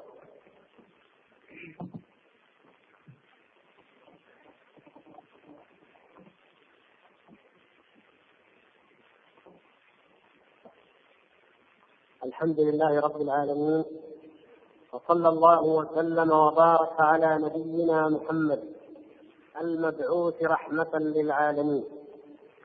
أما بعد أيها الإخوة الكرام السلام عليكم ورحمة الله وبركاته. ونسأل الله تبارك وتعالى بادئ البدء أن يوفقنا وإياكم للعلم النافع والعمل الصالح وأن يجعل أوقاتنا معمورة بطاعته وأن يكتب لنا أجر مثل هذه الساعات التي نحتسبها عند الله تبارك وتعالى ويجعلها في موازين أعمالنا يوم نلقاه ونحن أحوج ما نكون إلى حسنة تضاف أو إلى سيئة تمحى. إنه على كل شيء قدير. وبعد فكما سمعتم من الأخ المقدم أثابه الله موضوعنا الليلة استكمال لما في الندوة الماضية. وموضوع السفر إلى بلاد المشركين أو إلى البيئات التي تنتشر فيها البدع والرذيلة وإن كانت بلاد إسلام في الاصل هذا الموضوع ما هو إلا حلقة من حلقات التأثير الكثيرة أي التأثير على الأسرة المسلمة وعلى البيئة المسلمة. لكي تتحلل من عقيدتها ودينها وأخلاقها وعاداتها الحميدة وتصبح تبعا للبيئات التي التي حكم الله سبحانه وتعالى عليها بالكفر والذل والخزي في الدنيا والآخرة. والمسلمون كما تعلمون وكما هو واضح لمن يقرأ كتاب الله وسنة رسوله صلى الله عليه وسلم هذه أمة التوحيد أمة المجتباة أمة مصطفاة أمة أهلت لتكون من أهل الجنة بإذن الله. ولا يستوي أصحاب النار وأصحاب الجنة ولا يستوي أهل التوحيد وأهل الإشراك ولا يستوي أهل الطاعة وأهل المعصية. ولا يستوي أهل السنة وأهل البدعة. ومن هنا كان من علامة ومن أوضح الدلائل على أن الإنسان قد أسلم وجهه لله عز وجل وآمن بكتاب الله هاديا وبمحمد صلى الله عليه وسلم نبيا أن يفارق المشركين من جهتين أولا مفارقة قلبية فيفارق قلبه عقائدهم وأديانهم وتفارق جوارحه أعمالهم وعباداتهم وكل ما هو من شعائر دينهم. والمفارقة الأخرى هي المفارقة الجسدية فلا يختلط بهم ولا يعيش معهم ولا يندمج في بيئتهم. ولهذا يقول النبي صلى الله عليه وسلم أنا بريء من مسلم أقام بين ظهراني المشركين. قيل كيف ذلك يا رسول الله؟ قال لا تراءى ناراهما. أي إذا كان كما تعلمون أن البيئة العربية التي بعث فيها النبي صلى الله عليه وسلم هي في الأغلب بيئة بادية. والعرب ينزلون في الأودية وهذا يوقد نارا والآخر نارا على مسافة ما. فيقول النبي صلى الله عليه وسلم لا تراءى ناراهما أو لا تتراءى ناراهما. يعني لا يرى المسلم نار المشرك ولا يرى المشرك نار المسلم. فيبتعد عنه ابتعادا شديدا ويغيب عنه في شعب الجبال حتى لا يرى كل منهما نار الآخر. ومن من أجل ذلك أيضا شرعت الهجرة. الهجرة كما تعلمون من بلد الكفر إلى بلد الإسلام. وكما كان المهاجرون الأولون يهاجرون إلى المدينة وكان الذي يرجع عن الهجرة في أول الإسلام يعتبر مرتدا أو في حكم المرتد أي الذي يرجع من الإقامة في بلد الإسلام فيعود إلى بلد الشرك وينتقل إليه. ونهى النبي صلى الله عليه وسلم وعاهد أصحابه في أكثر من موضع على زيال المشرك أو مزايلة المشرك يعني على مفارقة المشركين وعلى أن يهاجروا ولا والبيعة على الهجرة ثبتت في أحاديث كثيرة صحيحة متفق عليها أن النبي صلى الله عليه وسلم كان يبايعهم على الهجرة والجهاد إلى أن فتحت مكة فقال لا هجرة بعد الفتح ولكن جهاد ونية أي لا هجرة من مكة إلى المدينة. وأما ما عدا ذلك فإن الهجرة باقية من بلد الكفر إلى بلد الإيمان. وما ذلك إلا لأن الإنسان يتأثر في حياته في بيئة الشرك يتأثر بما يقوله المشركون وما يعتقدونه هو وأبناؤه وأهله ودوه. والمؤمن مأمور أن يمحص إيمانه وأن يمحص علاقاته وروابطه وأواصره ولهذا أنزل الله تبارك وتعالى قوله يا أيها الذين آمنوا لا تتخذوا عدوي وعدوكم أولياء تلقون إليهم بالمودة. وقد كفروا. إلى آخر الآيات في سورة الممتحنة. وكانت بعد ما تم من صلح الحديبية. ومع ذلك فإن الله سبحانه وتعالى قطع بهذه السورة بقية الأواصر وإن كانت قد تخالف بعض نصوص الصلح إلا أنها قطعت تلك الأواصر والعلاقات إلا علاقة الإيمان كما بين ذلك سبحانه وتعالى في حكم المؤمنات المهاجرات فلا ترجعوهن إلى الكفار. وكما بين سبحانه وتعالى في أنه لا علاقة ولا بر ولا ولا صلة إلا فقط التعامل الحسن للذين لم يؤذوا المسلمين ولم يخرجوهم من ديارهم ولم يظاهروا على إخراجهم.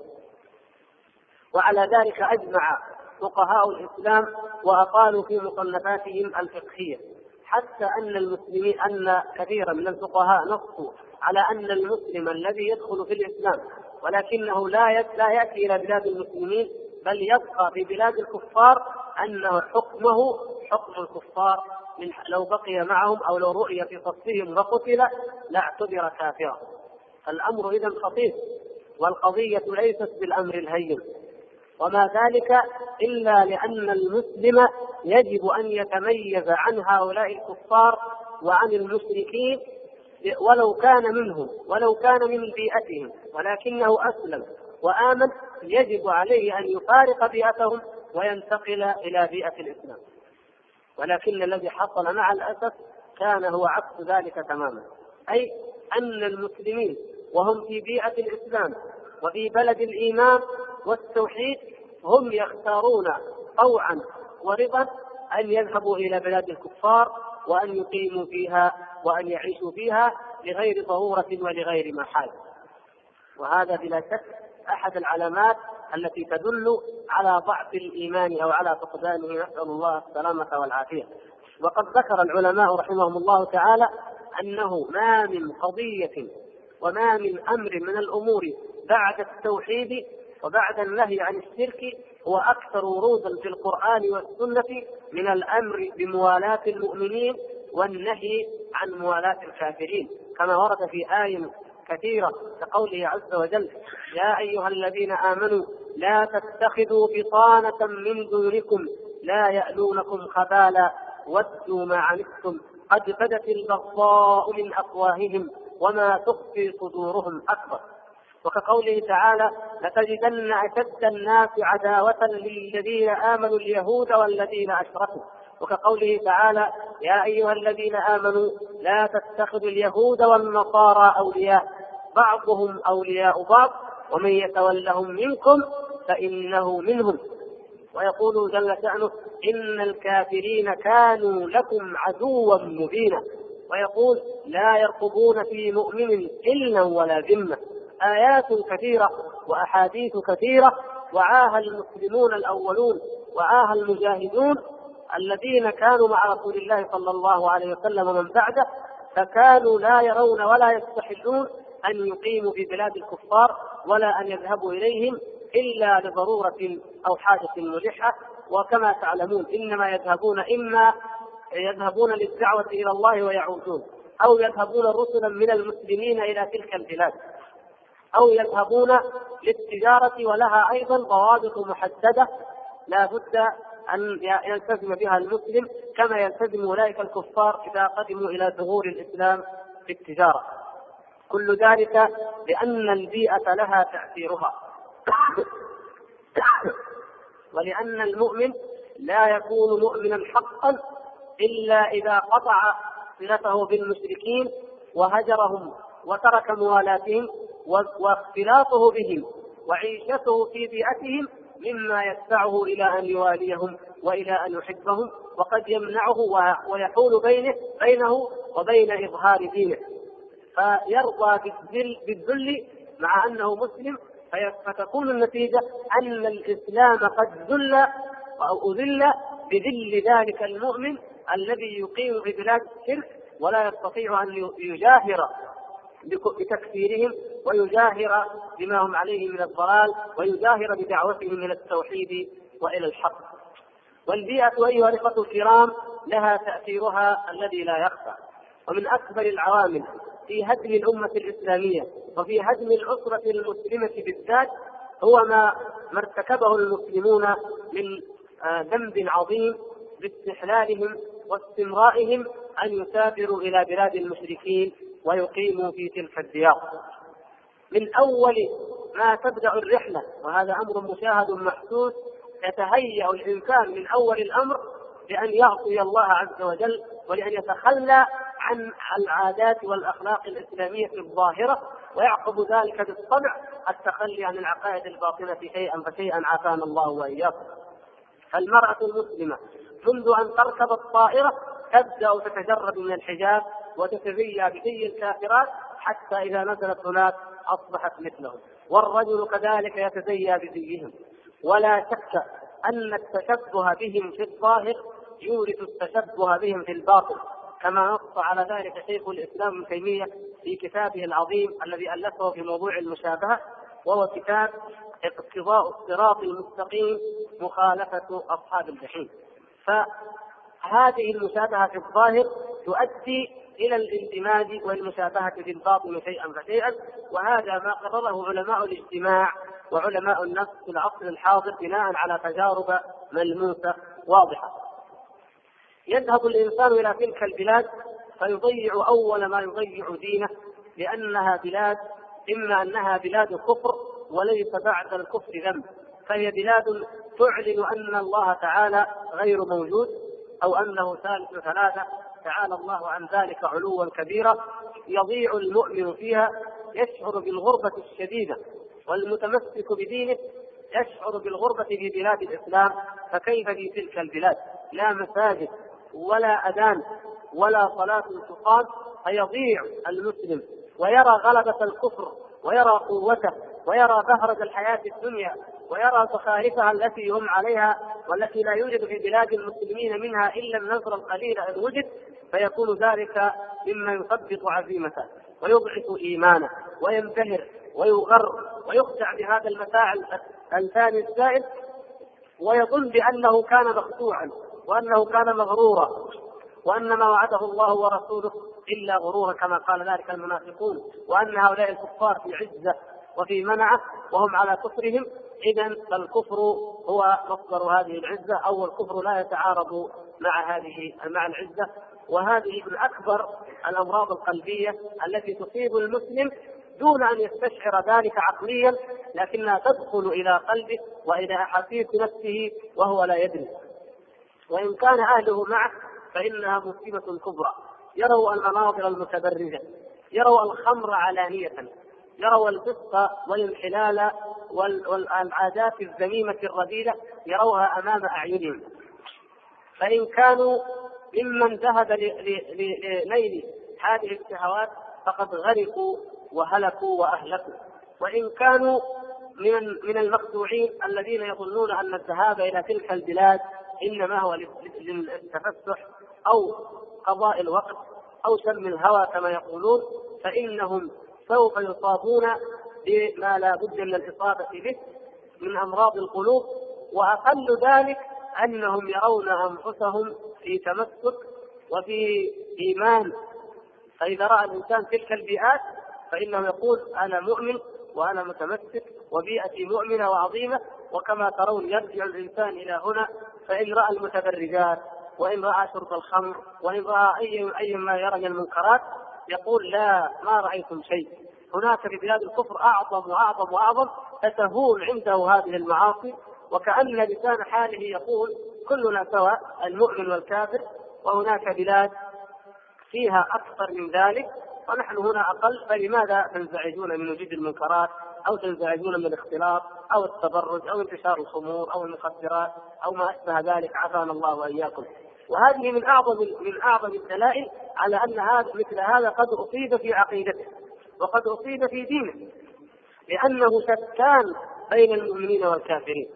ومن يعقد المقارنة بين المؤمنين وبين الكفار ويقول هم لا فرق أو هنا أكثر من هذا لا لا يفعل ذلك إلا من لا يعرف حقيقة التوحيد ولا معنى شهادة أن لا إله إلا الله ولا معنى شهادة أن محمدا رسول الله صلى الله عليه وسلم. وإلا فإن الصحابة الكرام رضوان الله تعالى عليهم ومن سار على نهجهم كانوا إذا ابتلوا أو اضطروا إلى أن يروا مشركا كأن الرجل منهم رأى رجلا من أهل النار خرج إلى هذه الحياة الدنيا أمام عينيه. وما بالكم بالله عليكم لو تصور المؤمنون أن هؤلاء أهل النار. هل يغر بما لديهم من زخارف الحياة الدنيا؟ هل يغر بما أعطوا من من النعمة أو العافية أو الحضارة؟ هل يغر بما هم عليه من عزة ظاهرة أو منعة خادعة؟ هل يمكن أن يجاريهم أو يباريهم في عاداتهم وفي أخلاقهم وأن يتأثر بها هو وأبناؤه؟ لو كان يعلم حقيقة أن النار ما هي النار؟ عافانا الله وإياكم من النار. وأن هؤلاء من أهل النار. وأن ما بين هذا الذي أمامي وبين النار إلا أن يموت وما أقرب الموت وما أسرع الموت وكل آت قريب. وأن هؤلاء أعداء الله عز وجل. ونحن المسلمين أولياء الله عز وجل. فكيف يستوي أعداؤه ويستوي أولياؤه في ميزان المسلم حتى نفاضل ونقول هذا أخف أو هذا أقل؟ وأدهى من ذلك أن يأتي بعضهم فيقول إن تلك البيئات فيها نظام وفيها أخلاق وفيها وفيها فيكون آه، نسأل الله العافية يكون ممن مدح الكافرين وذم المسلمين. وبعضهم يقولها علانية يقول أفضل للمسلمين وخير من المسلمين. وهذا من الكفر الصراح الذي يصادم كتاب الله عز وجل وسنة رسوله صلى الله عليه وسلم. والحمد لله أن بعض منهم يذهب ولكنه يعود وهو في في منعة وفي حصانة يذهب مخدوعا فيعود بعقل سديد. حتى أن بعضهم أقسم بالله قال أقسمت بالله أنني إذا عدت إلى بلادي أنني أول ما أنزل إلى إلى السعودية أن أسجد شكرا لله عز وجل. وفعلا نزل من سلم الطائره في مطار جدة وسجد لله عز وجل فرحة لما رجع من تلك البلاد. وقال والله ما ذهبت إليها إلا على أنها بلاد حضارة ورقي وتقدم فلما رأيت ما رأيت أقسمت على نفسي أن ونذرت أن أفعل هذا والا أعود إليها. فإذا كان هذا ضمير ضمير استيقظ فكم من ضمائر ماتت وكم من قلوب قد أصابها المرض فقتلها وقست فهي كالحجاره وأشد قسوة. حتى أن أولئك في تلك البيئات أصبحوا يأتون بما ينجى له الجبين. يفتحون البارات والخمارات والمراقص ويكتبون عليها باللغة العربية دار مكة أو مرقص مكة أو ملهى المدينة أو والله قال بعض اخواننا رأى ذلك بأم عينه يسمونها بأسماء عربية ويكتبون عليها باللغة العربية ويأتون بمترجمين أو كل الوسائل الخدمة يقولون تعالوا لماذا؟ قالوا لأن المسلمين يأتون ليصلوا وليسجدوا. فهذا بلا شك لا يفعله إلا من من اذا إذا رأى المؤمن هذه هذه المظاهر إذا رأى كيف يصطادنا أعداء الله عز وجل فلا يرضى بذلك ولا يرتاح إليه إلا من خلق قلبه من الإيمان أسأل الله السلامة والعافية. فتلك البيئات أيها الإخوة الكرام لا يجوز للمسلم أن يسافر إليها ولا أن يذهب إليها لا في عطلة ولا في غيرها إلا من اضطر للعلاج أو من اضطر لأن يسافر لدراسة معينة تنفع المسلمين ولا مناص من ذلك ولا يوجد له ملجأ ولو في بلاد أقل شرا أو فسادا أو في, هذه البلاد. ويجب علينا جميعا ان أن نفكر وأن نتعاون لنمنع هذه الظاهرة السيئة. ويجب علينا أن نأخذ على أيدي أولئك الذين يخالفون حكم الله هذا الواضح. كالذين يدعون إلى تخفيضات في في, آه تكاليف السفر إلى تلك البلاد. الذين ينشرون الدعايات التي تطمع وترغب الشباب وغيرهم في الذهاب إلى تلك البلاد. بلاد فيها الصلبان فيها الشيوعية والإلحاد فيها مدن العراة فيها ما لا قد يخطر على قلب مثلي أو مثلكم ممن لم يذهب إلى تلك البلاد ولا يتصوره. ومن جاء من هناك فإنه يحدثنا بأعاجيب لا نظن أنها توجد في عالم الوجود. فيجب علينا جميعا أن نتعاون على ذلك وأن نسد كل المنافذ المؤدية إليه ومنها منبذ الابتعاد بأن نتعاون جميعا ونوجد كل الوسائل التي من شأنها ألا يبتعد الطالب المسلم إلى تلك البلاد. ولو تعاوننا على ذلك من مسؤولين ومربين وآباء لاستطعنا بإذن الله تبارك وتعالى أن نقاوم أثر تلك البيئة. واليابان وهي دولة شرقية اليابان هذه التي تفوقت حتى أن التكنولوجيا اليابانية غزت أمريكا نفسها. أول ما عملته اليابان من أجل أن تحافظ على ذاتيتها وعلى شخصيتها أن أول دفعة من اليابان ذهبت إلى أوروبا عادت فعادت باللبس الأوروبي والكلام الأوروبي والعادات الأوروبية فجيء بهم إلى ميدان عام وجمع أكثر الشباب أمامهم وحكم عليهم بالإعدام لأنهم فقدوا الشخصية اليابانية. وابتعثت بعد ذلك عدة بعثات فكان الرجل يذهب وينزل في أي بلد من أوروبا ويمشي على الطريقة اليابانية ويأكل على الطريقة اليابانية والنساء يلبسن الزي الياباني ويرجع وهو ياباني التفكير وياباني العادات ولكنه قد اكتسب العلم الذي عندهم. وما هي إلا عقود من الزمن واذا باليابان تتفوق على كثير من الدول الأوروبية التي كانت أرقى دول العالم صناعيا في ذلك الوقت. فإذا كان هؤلاء المجوس البوذيون هذا حالهم. فما بالكم بأمة الإيمان وأمة القرآن نسأل الله تبارك وتعالى أن يردها إليه ردا حميدا إنه سميع مجيب والحمد لله رب العالمين.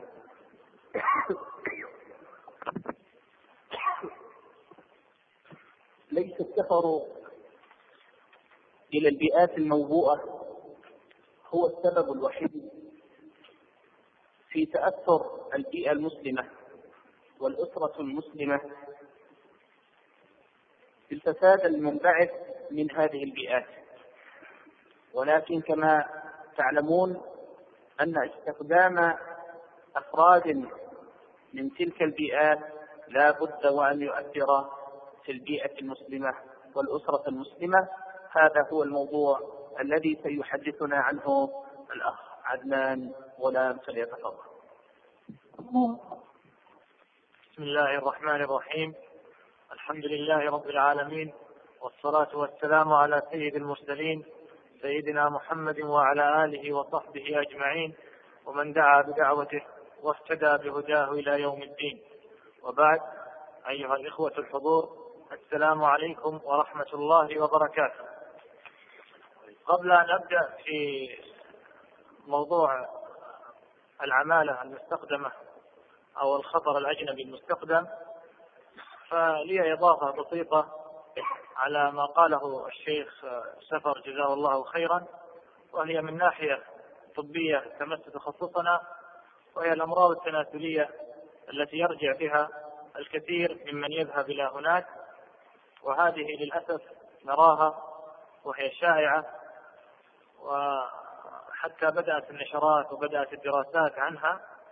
وهناك كما سمعتم مرض أخبر عنه في الرياض وذكر بأنه سمي بمرض بانكوك وهو يصيب هؤلاء أكثر هؤلاء كانوا ممن ذهب إلى تايلاند عاصمتها بانكوك ورجع بهذه الأمراض نسأل الله العافية.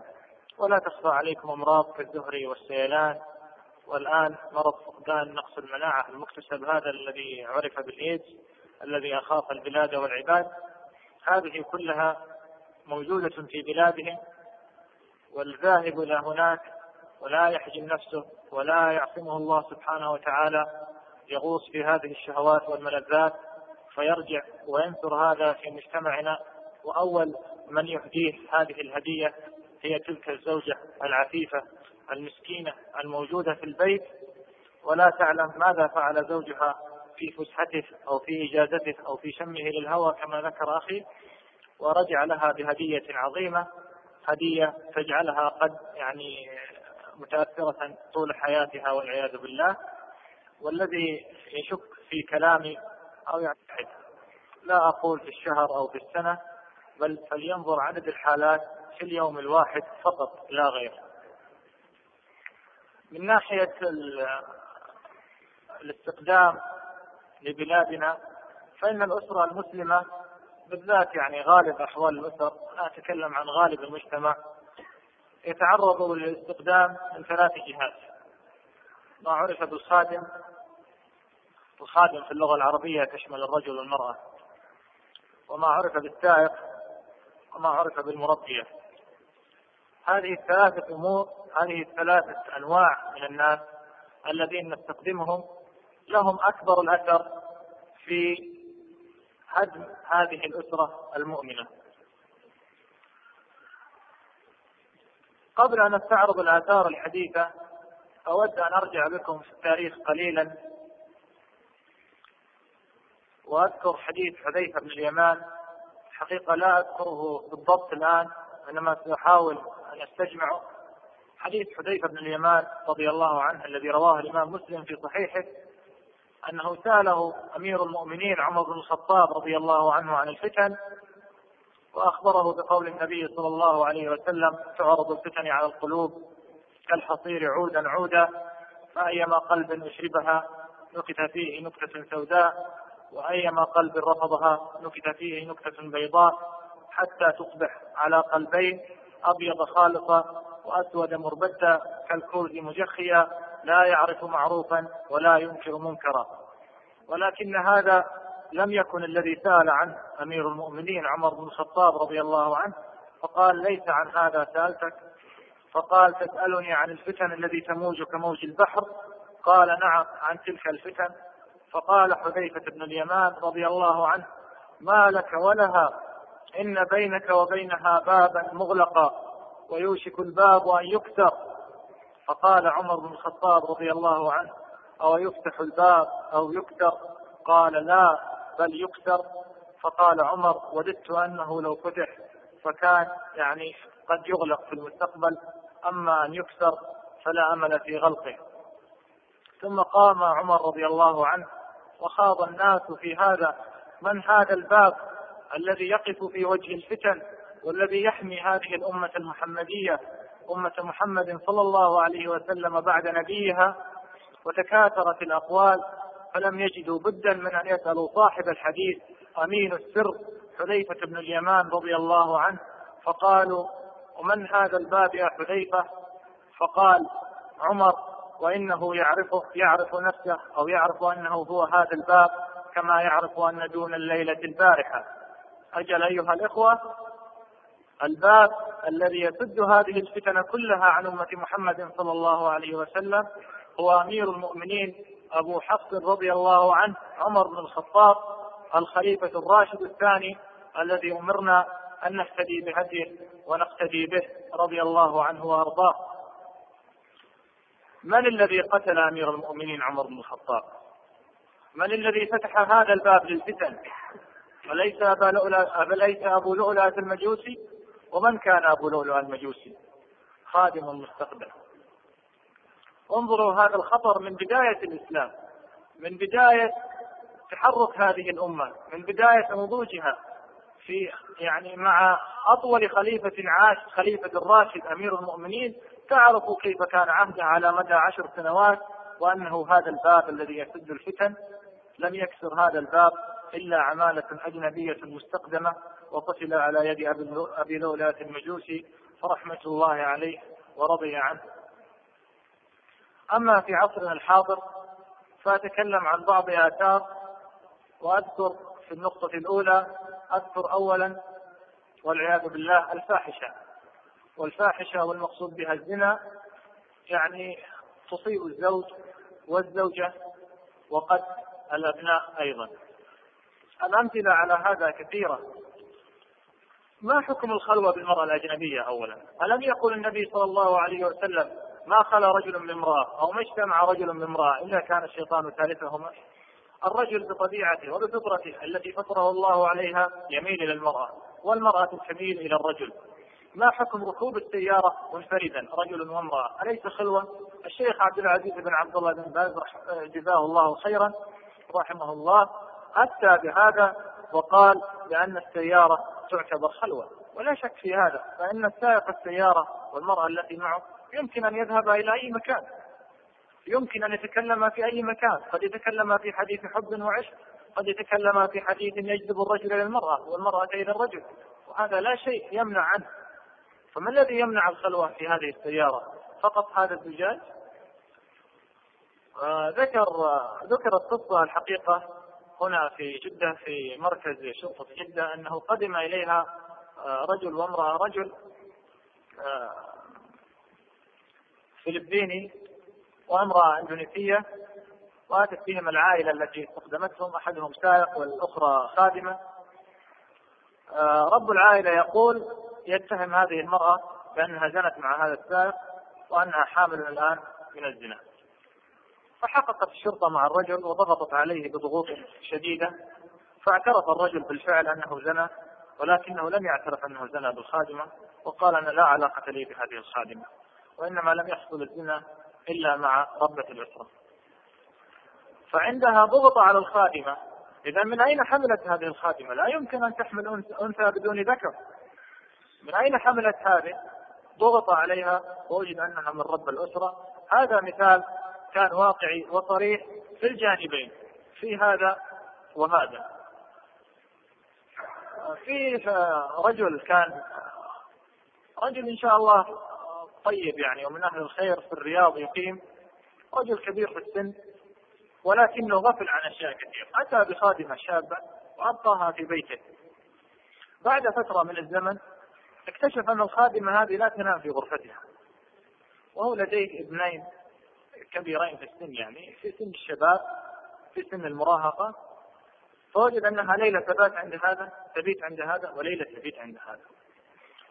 فأراد تسفير هذه الخادمة وقال لا يمكن أن تبقى في بيتي لحظة واحدة. هل تتصوروا من الذي وقف في وجهه؟ وقف في وجه الابن الأكبر. قال أنت لا تدري عننا وعن مشاعرنا. تذهب وتنام أنت مع زوجتك وتقفل على نفسك الباب وتتركنا نحن الشباب في هذا العصر. نشتهي المرأة وكذا وتأتينا بهذه المرأة الشابة في بيتك ثم تقول لنا لماذا فعلتم ولماذا كذا؟ والله هذه المرأة لا تسافر ولا بد لها أن تبقى. وقد التقينا بهذا الرجل وهو يبكي. ويقول ابني عصاني ويقول بعد هذا العمر وبعد أن ربيته وبعد وبعد وبعد يأتي ابني ويعصيني هذه المعصية. لم يكفي أن عصى الله سبحانه وتعالى بأنه زنى في هذه الخادمة بل يعني يعطيني أنا أيضا. فلا شك يعني ما الذي جعله يفعل هذا؟ لو ربي التربية الإسلامية صحيحة، لو منعت عنه أسباب هذا الفساد لما حصل هذا. يعني لا تضع عود الثقاب المشتعلة أمام البنزين أو أمام الكيروسين ثم تقول للنار لا تشتعلي. لا يمكن هذا. ضعهم أمام بعض ثم تجد الانفجار قد حصل وبعد ذلك تلطم وتضع كفا على كف وتقول ليتني فعلت وليتني عملت وليتني كذا. في التاريخ الأمم السابقة من قبل يقص الله علينا هذا حتى مع نبي من الأنبياء معصوم. وقصة يوسف عليه السلام معروفة المشهورة لا أريد أن أطوف فيها بالتفصيل ولا شك أنكم تعلمون أن يوسف معصوم ونبي الله عليه الصلاة والسلام. ولكن الله سبحانه وتعالى قال ولقد همت به وهم بها لولا أن رأى برهان ربه. وكلمته وهم بها قال العلماء لو لم يقل الله سبحانه وتعالى وهم بها لاتهم يوسف برجولته عليه الصلاة والسلام. لأن الرجل الذي لا يميل المرأة والرجل الذي يعني نسميه خنثى له ورجل له مرأة بطبيعته لا يميل. هذا ليس له فخر في أن يعني يبتعد ويترك الفاحشة. ولكن يوسف النبي المعصوم ولي الله عندما ابتعد عن هذه المرأة وهي صاحبة الشان وصاحبة الدار وصاحبة السلطان وصاحبة الجمال فوق كل ذلك إنما كان بشرا لديه فطرة ولديه ميل نحو المرأة كأي بشر ولكنه استعلى عليه الصلاة والسلام عن هذه الشهوة وارتفع بها. الشاهد من هذه القصة أن الفتنة لا بد حاصلة ولا يعصم الإنسان نفسه منها ويقول لا أنا والله نفسي طيبة وأنا غير غيري وأنا أختلف عن غيري. لا هذا كله لا يوجد لأن الشيطان يجري من ابن آدم مجرى الدم ولا يمكن يعني أن تسمى هناك وجودا بريئا أو خلوة بريئة بين رجل وامرأة. لا يمكن هذا. صدقوني وصدقوا هذا الواقع. آه كتعقيب فقط على هذا قد يستدل بعض الناس بقول الله سبحانه وتعالى عندما تكلم الله سبحانه وتعالى في سورة النور ولا يبدين زينتهن إلا لبعولتهن. ذكر قال أو التابعين غير أولي الإربة من الرجال. فقد يدخل الناس بعض هؤلاء السائق ونحوه يعني كأنهم من التابعين غير اولي الاربه. والآية رغم أنها صريحة إلا أننا نريد أن نذكر كلام العلماء حولها حتى يتنبه الإخوة إلى هذا. وليس هذا هو المقصود بالآية فهؤلاء هم ذو اربه.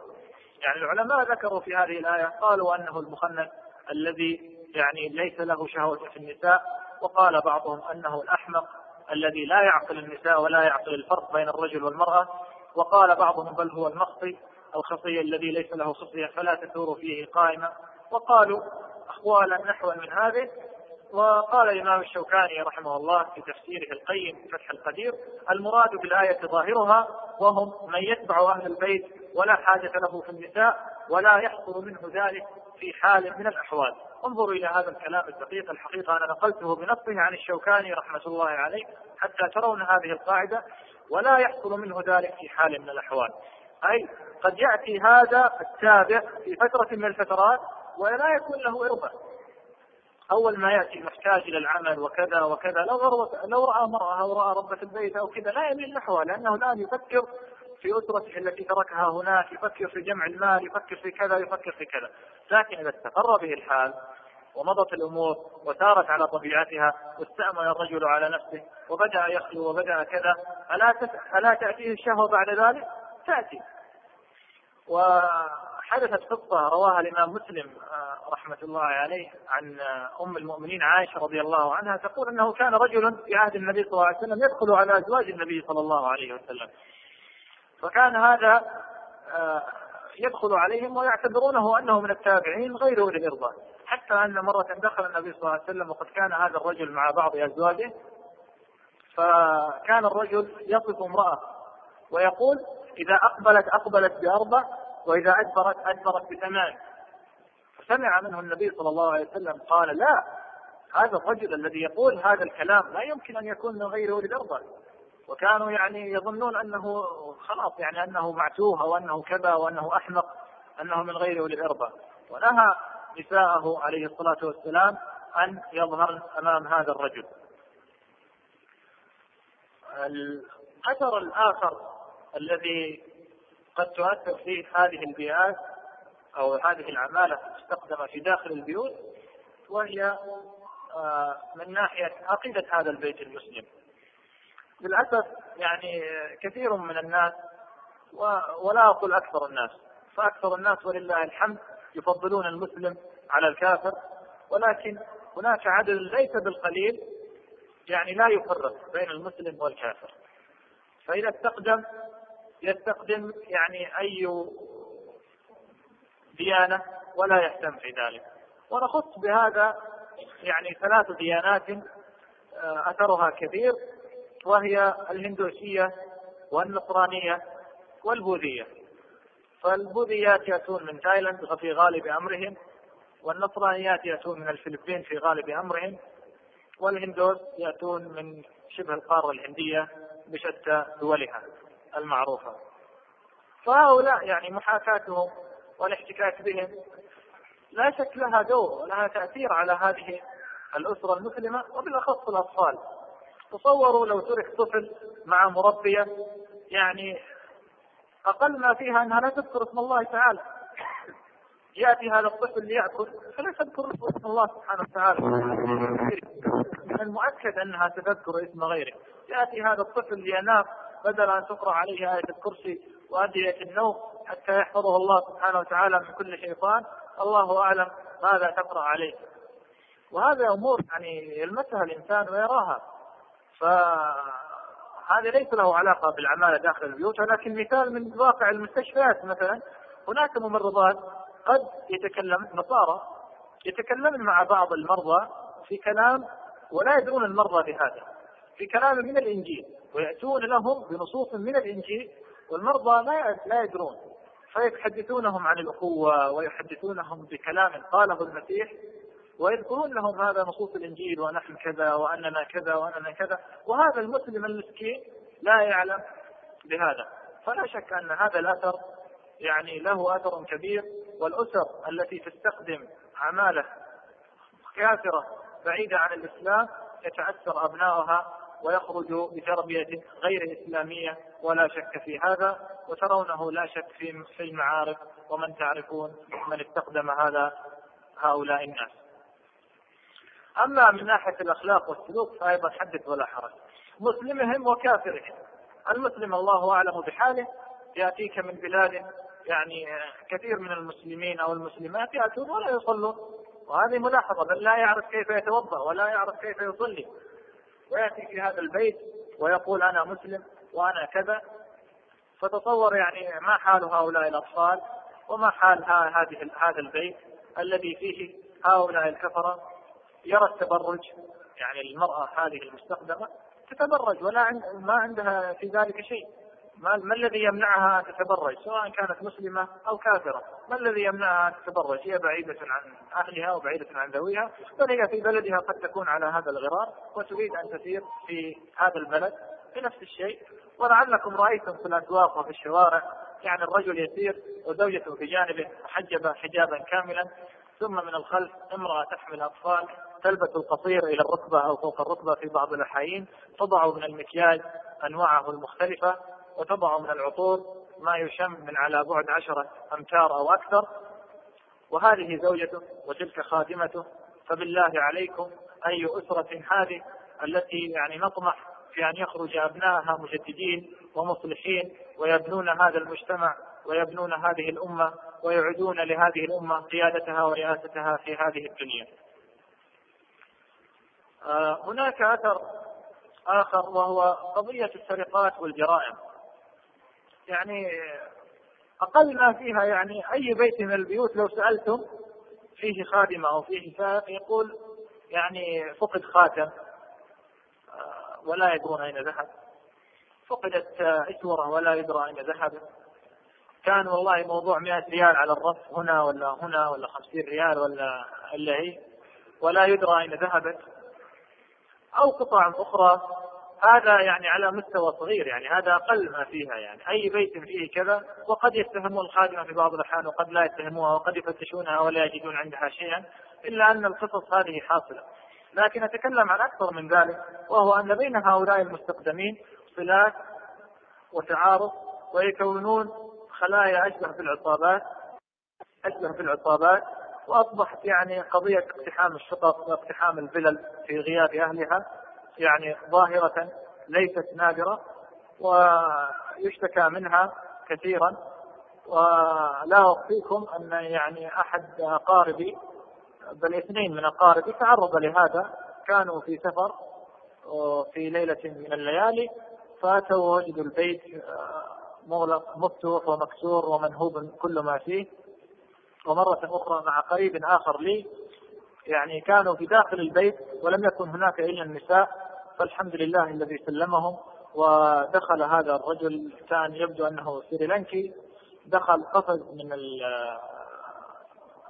البلكونة هذه التي تسمى الشرفه تسمى البلكونة عند الناس قفز منها كان البيت في الدور الأرضي ليس الأول ليس الأرضي الأول استطاع أن يدخل منها ويقفز وخنق إحدى النساء في البيت ولكن الله سبحانه وتعالى أوقع في قلبه الخوف واجتمع عليه النساء فهرب من البيت لكنه أرعب من في البيت طبعا رعبا كثيرا لا يخفى عليكم هذا.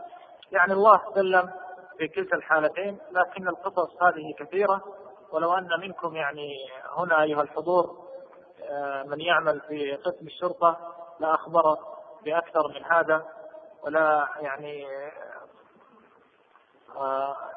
أمضى بقية ليله في ذكر أمثال هذه القصص هناك أثر آخر من آثار المستخدمين على الأسرة وهي اللغة العربية. يا إخوة لماذا نكلمهم باللغة المكسرة؟ ولماذا لا نعلمهم اللغة الأصلية؟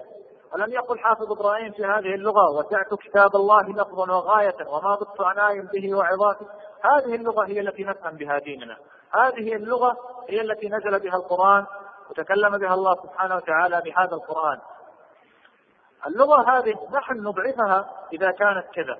تجد الواحد فينا يتكلم مع أخيه كلاما بالعامية حقيقة أنه بالعامية ولكنه ليس مكسرا وفيه من الركاكة مثل ما يتكلم مع خادم أو خادمة فيجعل الرجل امرأة والمرأة رجل فيقول للرجل أنت روحي أنت افعلي أنت كذا وللمرأة العكس مقابل أن تفهم هذه الخادمة. طب ولماذا تفهم الخادمة بهذه الطريقة؟ لماذا لا تفهم بالطريقة الصحيحة؟ الذي يجعلها تفهم بهذا المكسر يجعلها تفهم بالصحيح. يعني لا أرى هناك تعارض. وبالرغم من ذلك هذه ظاهرة شائعة وليس فقط مع الخادمات أو السائقين بل يعني مع كثير من العمالة المستخدمة من عمال ومزارعين وغيرهم فتجد الإنسان يحاول أن يركز في لغته مقابل أن يفهم هذا الذي أمامه ولا يحاول أن يرتفع بلغة هذا الذي أمامه لكي يكون قريبا من اللغة العربية الفصحى لغة القرآن. آه، قضية أخرى وهي أخيرة أذكرها هنا وهي الأمراض التي يحملونها. هناك كشف طبي يقوى على هؤلاء المستخدمين. بعض الناس يعني هداهم الله لا يقدر عظم هذا الأمر. يعني المرأة هذه التي تأتي وتطبخ لك في بيتك أو شيء لو كانت حاملة لمرض معدي أو كانت تحمل شيئا من الأوبئة الخبيثة ممكن أن تنقلها إلى سائر الأسرة وهذه الأسرة تنقلها إلى غيرها. كل هذا يمكن أن يحدث ولكن يعني لماذا لا تتجنب هذا بالكشف الطبي؟ يحصل الكشف الطبي ولكن هناك من يحصل عليه مثلا من عن طريق مستشفى خاص أو كذا يدفع قيمة الكشف ولا يوقع الكشف هذا على الخادمه يقول لك اختصارا للوقت واختصارا لغير ذلك. وقد تكون هذه تحمل من الأشياء أن بيئتهم يعني بيئة فقر وبيئة يعني آه، النواحي الصحيه عندهم هابطة. فلا شك في هذه البيئة توفر كثير من الأوبئة وأنتم ترون في الحج يعني ما يأتي وينتشر في بلادنا عن طريق هؤلاء الحجاج القادمين. فهؤلاء من أين أتوا؟ من تلك البيئات سواء من الهند أو من الباكستان أو من سريلانكا أو من الفلبين أو من تايلاند كلها دول تحمل الشيء الكثير من الأمراض المعدية وهو أثر قد يتأثر به الأطفال أكثر ما يتأثر به لأنهم في مناعتهم أقل من الكبار. والله سبحانه وتعالى أعلم. الحقيقة الأخ عدنان جزاه الله خير. أثار موضوعا لم يكن بالحسبان ولم نرتب لهذا الموضوع بذكره قصة عمر رضي الله عنه وأثر العمالة المستخدمة في تقرير مصير الأمة. فالأمة الإسلامية أمة مستهدفة من قديم الزمان. منذ أن أرسل الله رسوله صلى الله عليه وسلم بهذا الدين. فلعل الشيخ سهر جزاه الله خيرا. يلقي الأضواء على هذه النقطة ويعطينا بعض القضايا التي تمس العقيدة والأخلاق المؤثرة في تقرير هذه الأمة.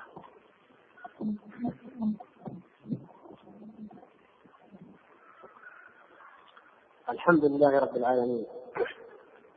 آه، يجب اولا أن نصحح مفهوم العماله وعلاقته بالقصة التي تعرفونها جميعا وذكرها أخونا الطبيب عدنان وهي مقتل الفاروق عمر رضي الله تعالى عنه على يد أبي لؤلؤة المجوسي.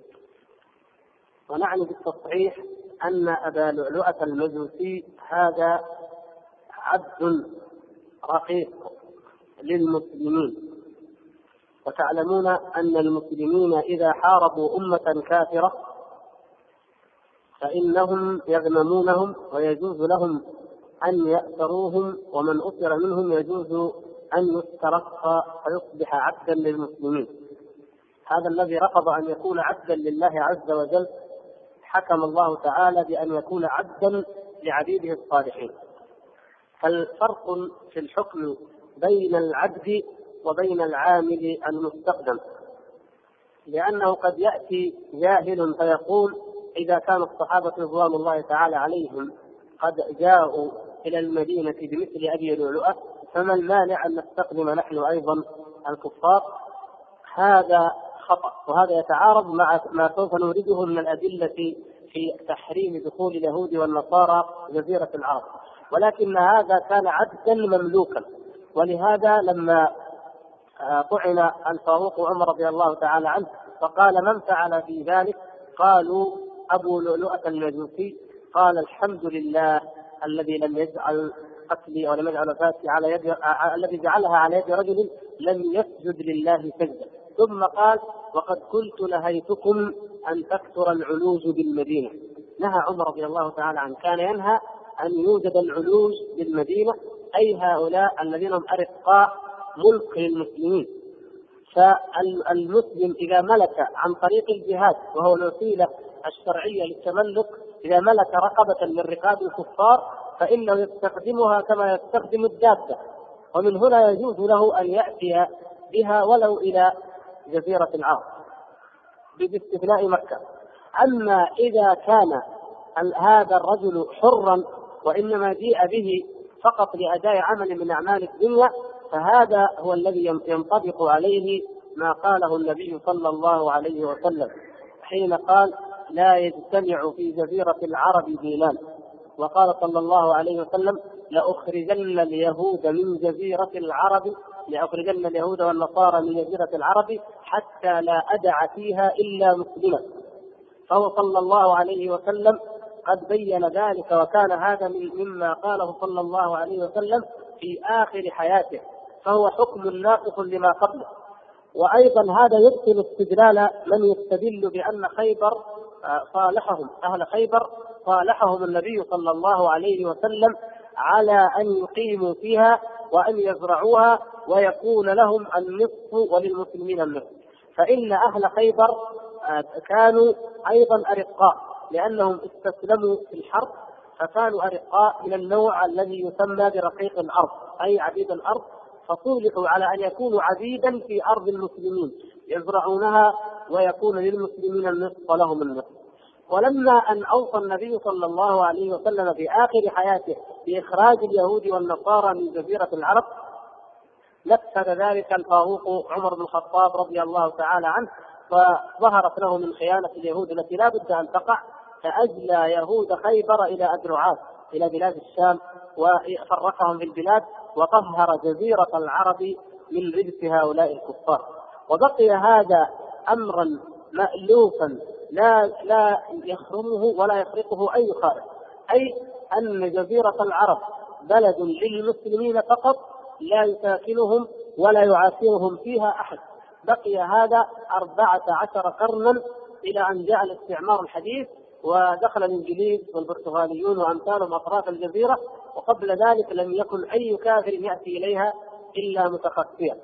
بل إن بعض الرحالة الأوروبيين الذين جاءوا لاكتشاف جزيرة العرب كما يسمونها اكتشاف بالنسبة لهم نحن بلاد لا نعرفها ومع الأسف بعض الناس يسميها أيضا اكتشاف جزيرة العرب. هؤلاء الرحالون قتلوا كثير منهم قتل في جزيرة العرب على يد الأهالي لأنهم رأوا أن هذا كافر نصراني أو يهودي ولا يجوز أن يدخل إلى جزيرة العرب وبلا شك أن هذا هو موافق لما جاء به النبي صلى الله عليه وسلم. وسبق أن تعرضنا لقضية التجارة وحكمها. نعم التجارة قد نحتاج إلى أن نتاجر مع الكفار وأن يأتوا إلى ثغور المسلمين أو موانئهم وأطراف بلادهم وقد يحتاج أن يدخلوا ببعض تجاراتهم إلى بلاد المسلمين. ومن أجل ذلك فإن الفاروق عمر بن الخطاب رضي الله تعالى عنه كما روى ذلك آه، أبو عبيد في كتاب الأموال جعل لأهل للروم ولمن آه، تاجر من أهل الكتاب جعل لهم ثلاثة أيام يأتون بتجارتهم بما يلزم المسلمين وضروري لهم يأتون إلى ظاهر المدينة. لا يدخلون المدينة وإنما إلى ظاهرها إلى بعيد منها. فيأتي إليهم المسلمون فيشترون منهم البضائع لمدة ثلاثة أيام ثم يعودون. أما أن يستخدموا ككتبة أو مستشارين أو خبراء فهذا لم يرضه المسلمون بل يحرم ذلك حتى ولو كان ذلك في بلاد ما وراء النهر أو في الأندلس أو في أي مكان. وقد بلغ الفاروق الفاروق عمر عمر رضي الله تعالى عنه أن أبا موسى الأشعري استخدم كاتبا نصرانيا فكتب إليه يعاتبه اشد العتاب ويقول كيف تأمنوهم؟ وقد خونهم الله وتكرمونهم وقد أهانهم الله عز وجل. وله مع المغيرة بن شعبة قصة أخرى وهذا كان في العراق ليس في داخل جزيرة العرب. أن المغيرة كتب إليها أنني استخدمت آه هذا النصراني وإنه رجل نبطي ولا يجد حساب غيره. يعني ما في أحد يستطيع أن يقوم مقامه من المسلمين في حساب الديوان. فكأنه يقول إن هذا الرجل ضروري لنا.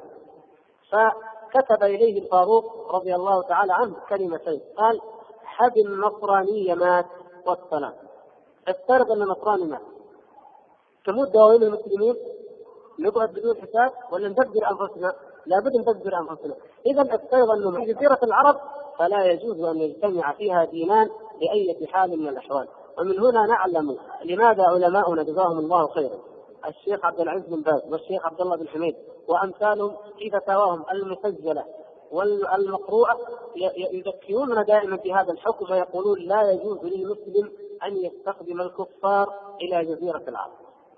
وقبل ذلك قد تقولون وما هي جزيرة العرب؟ جزيرة العرب تشمل من أطراف العراق والشام شمالا إلى بحر العرب جنوبا ومن الخليج وبحر عمان خليج البصرة الذي اختلفوا فيه هل هو فارسي ولا عربي؟ العرب المسلمين كانوا يسمونه خليج البصرة أو بحر البصرة الخليج من الخليج شرقا إلى البحر الأحمر غربا فيدخل في ذلك بطبيعة الحال الكويت والأمارات والجنوب آه اليمن الجنوبية وعمان كل ذلك من جزيرة العرب التي لا يجوز أن يدخلها الكفار فضلا عن الحجاز فهذا متفق لم يخالف في ذلك أحد. كل من تكلم في حدود جزيرة العرب لم يختلفوا بأن الحجاز من جزيرة العرب وأنه أولى الأماكن بألا يدخلها يهودي ولا نصراني حتى أن بعض العلماء جعلوها على نوعين مغلظ ومحرم. حرمة الكفار يحرم أن يدخلوا جزيرة العرب عامة. لكن دخولهم إلى أرض الحجاز عامة هذا مغلظ حرمة مغلظة وإثم مغلظ. لأنها كما قال النبي صلى الله عليه وسلم إن الإيمان سيعرض ما بين أو يعرض المدينة أو لا يطرد ما بين الحرمين أو ما بين المدينتين أي مكة والمدينة. فيجب أن تظل بلد إسلام وأن تحمى من هؤلاء الذين يسبون الله عز وجل أعظم السب هؤلاء الكفار يسبون الله عز وجل أعظم السب والإنسان منا لا يرضى لو أحد سب أبا أحدنا. انسان يسب أباك كل يوم لا ترضى أن تعاشره ولا أن تخالطه فكيف بالكافر الذي يسب الله عز وجل؟ النصارى يسبون الله عز وجل كل حين بدعوى حينما يقولون إن له ابنا سبحانه وتعالى عما يقولون علوا كبيرا هذا سب لله عز وجل. والبوذيون يقولون إن بوذا هو الههم وبعضهم يقول إن بوذا هو ابن الله. وفي هذا سب لله عز وجل. وكلهم أعداء الله. وكلهم لا يجوز أن يوالوا ولا أن يدخلوا إلى جزيرة العرب. ولا بد أن إدخالهم إليها وإلى غيرها من بلاد المسلمين يؤدي إلى فساد عريض وكل أمر أيها الإخوة يجب أن نضع هذه القاعدة في أذهاننا ولا ننساها. كل أمر نعصي فيه الله عز وجل فلا بد أن تصيبنا العقوبة. وذلك كما بين النبي صلى الله عليه وسلم حين ذكر الخمس التي أمرنا أن نستعيذ بالله منها وأنها إذا وقعت وقع ضدها وقعت نتيجتها ومنها وما انتشرت الفاحشة في قوم حتى يعلنوا بها إلا أصابهم الطاعون والأوجاع التي لم تكن في من قبلهم. فإذا عصينا الله عز وجل فلا بد أن ندفع ضريبة المعصية من أجسادنا ومن سعادتنا ومن امننا في الدنيا وكذلك عقوبة الآخرة والعذاب الآخرة أشد وأبقى. عافانا الله وإياكم من ذلك.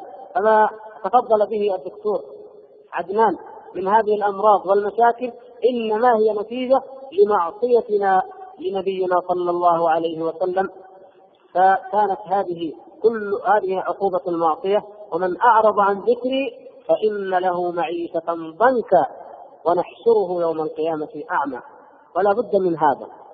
هؤلاء الناس إذا دخلوا إلى بلاد المسلمين عامة فضلا عن هذه الجزيرة فإنهم يبنون الكنائس وهذا أمر معروف. وقد بنوا الكنائس في أطراف جزيرة العرب.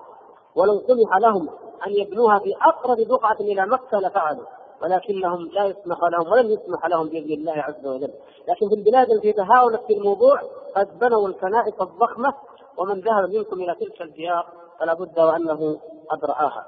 يبنون المعابد البوذية وقد بنيت معابد بوذية حتى في أطراف جزيرة العرب أيضا على دين البوذية ليتعبد فيها البوذيون.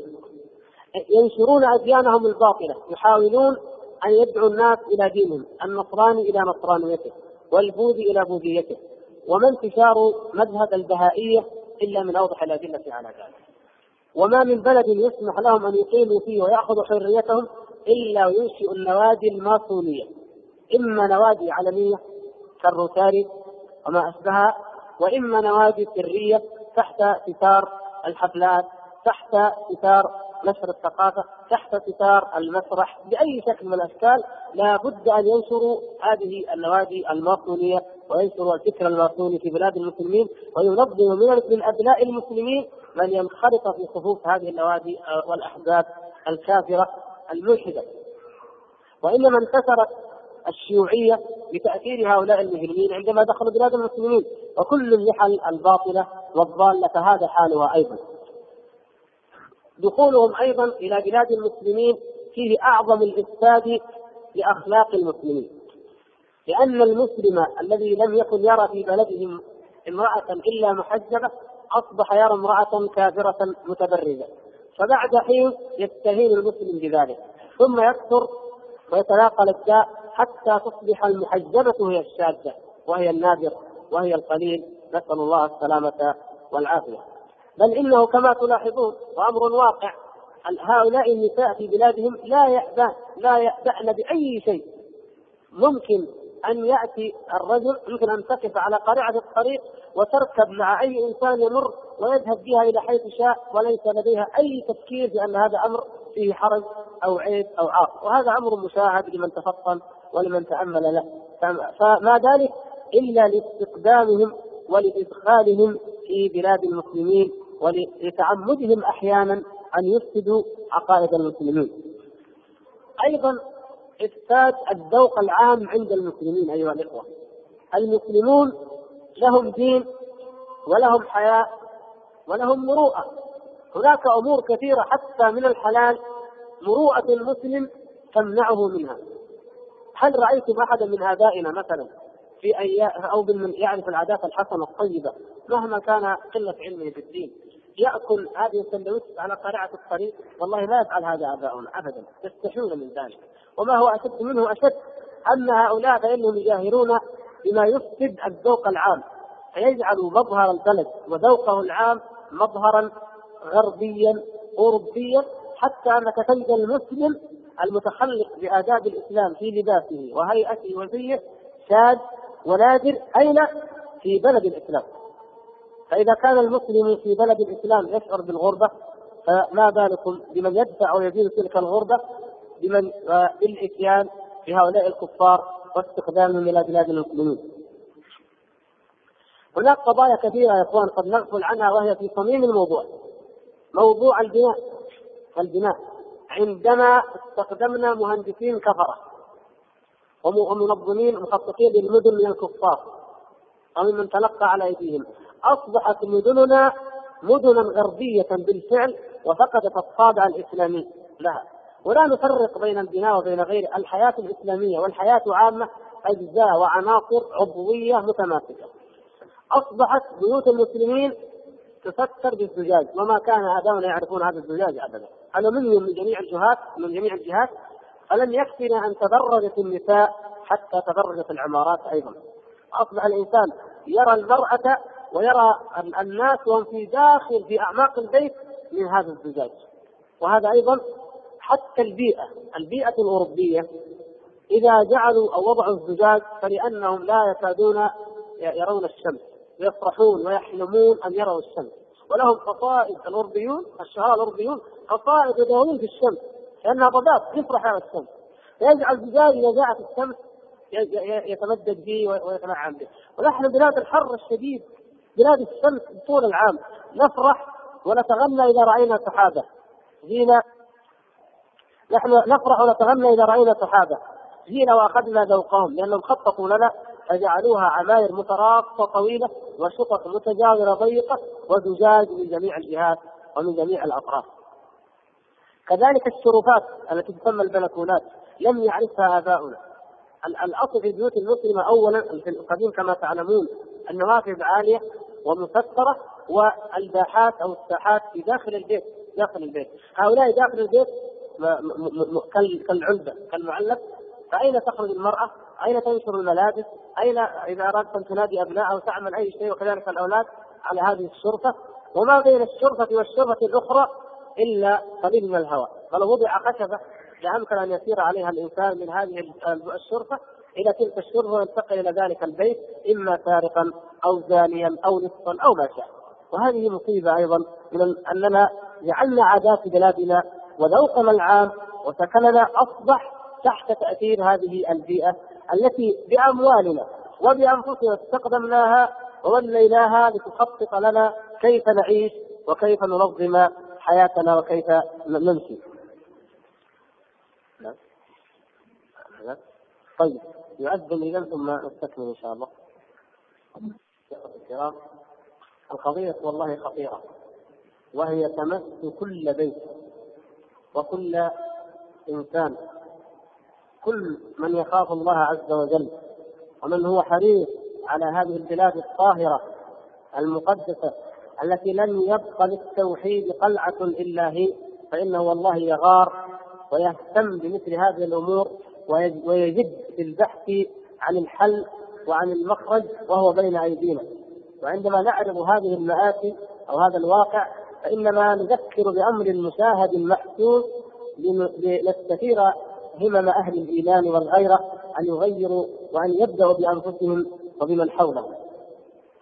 فنقول إنهم أفسدوا حتى الذوق العام في مظاهرنا العامة في سكننا حتى في لغتنا ولهجاتنا كما تفضل الأخ الدكتور عدنان.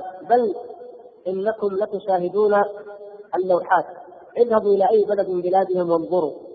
وانظروا إلى اللوحات واللافتات في بلاد المسلمين. مع الأسف الشديد كأنها ثوب رقع من سبعين رقعه هذه اللوحة بلغة كذا وهذه بلغة كذا وهذه بلغة كذا.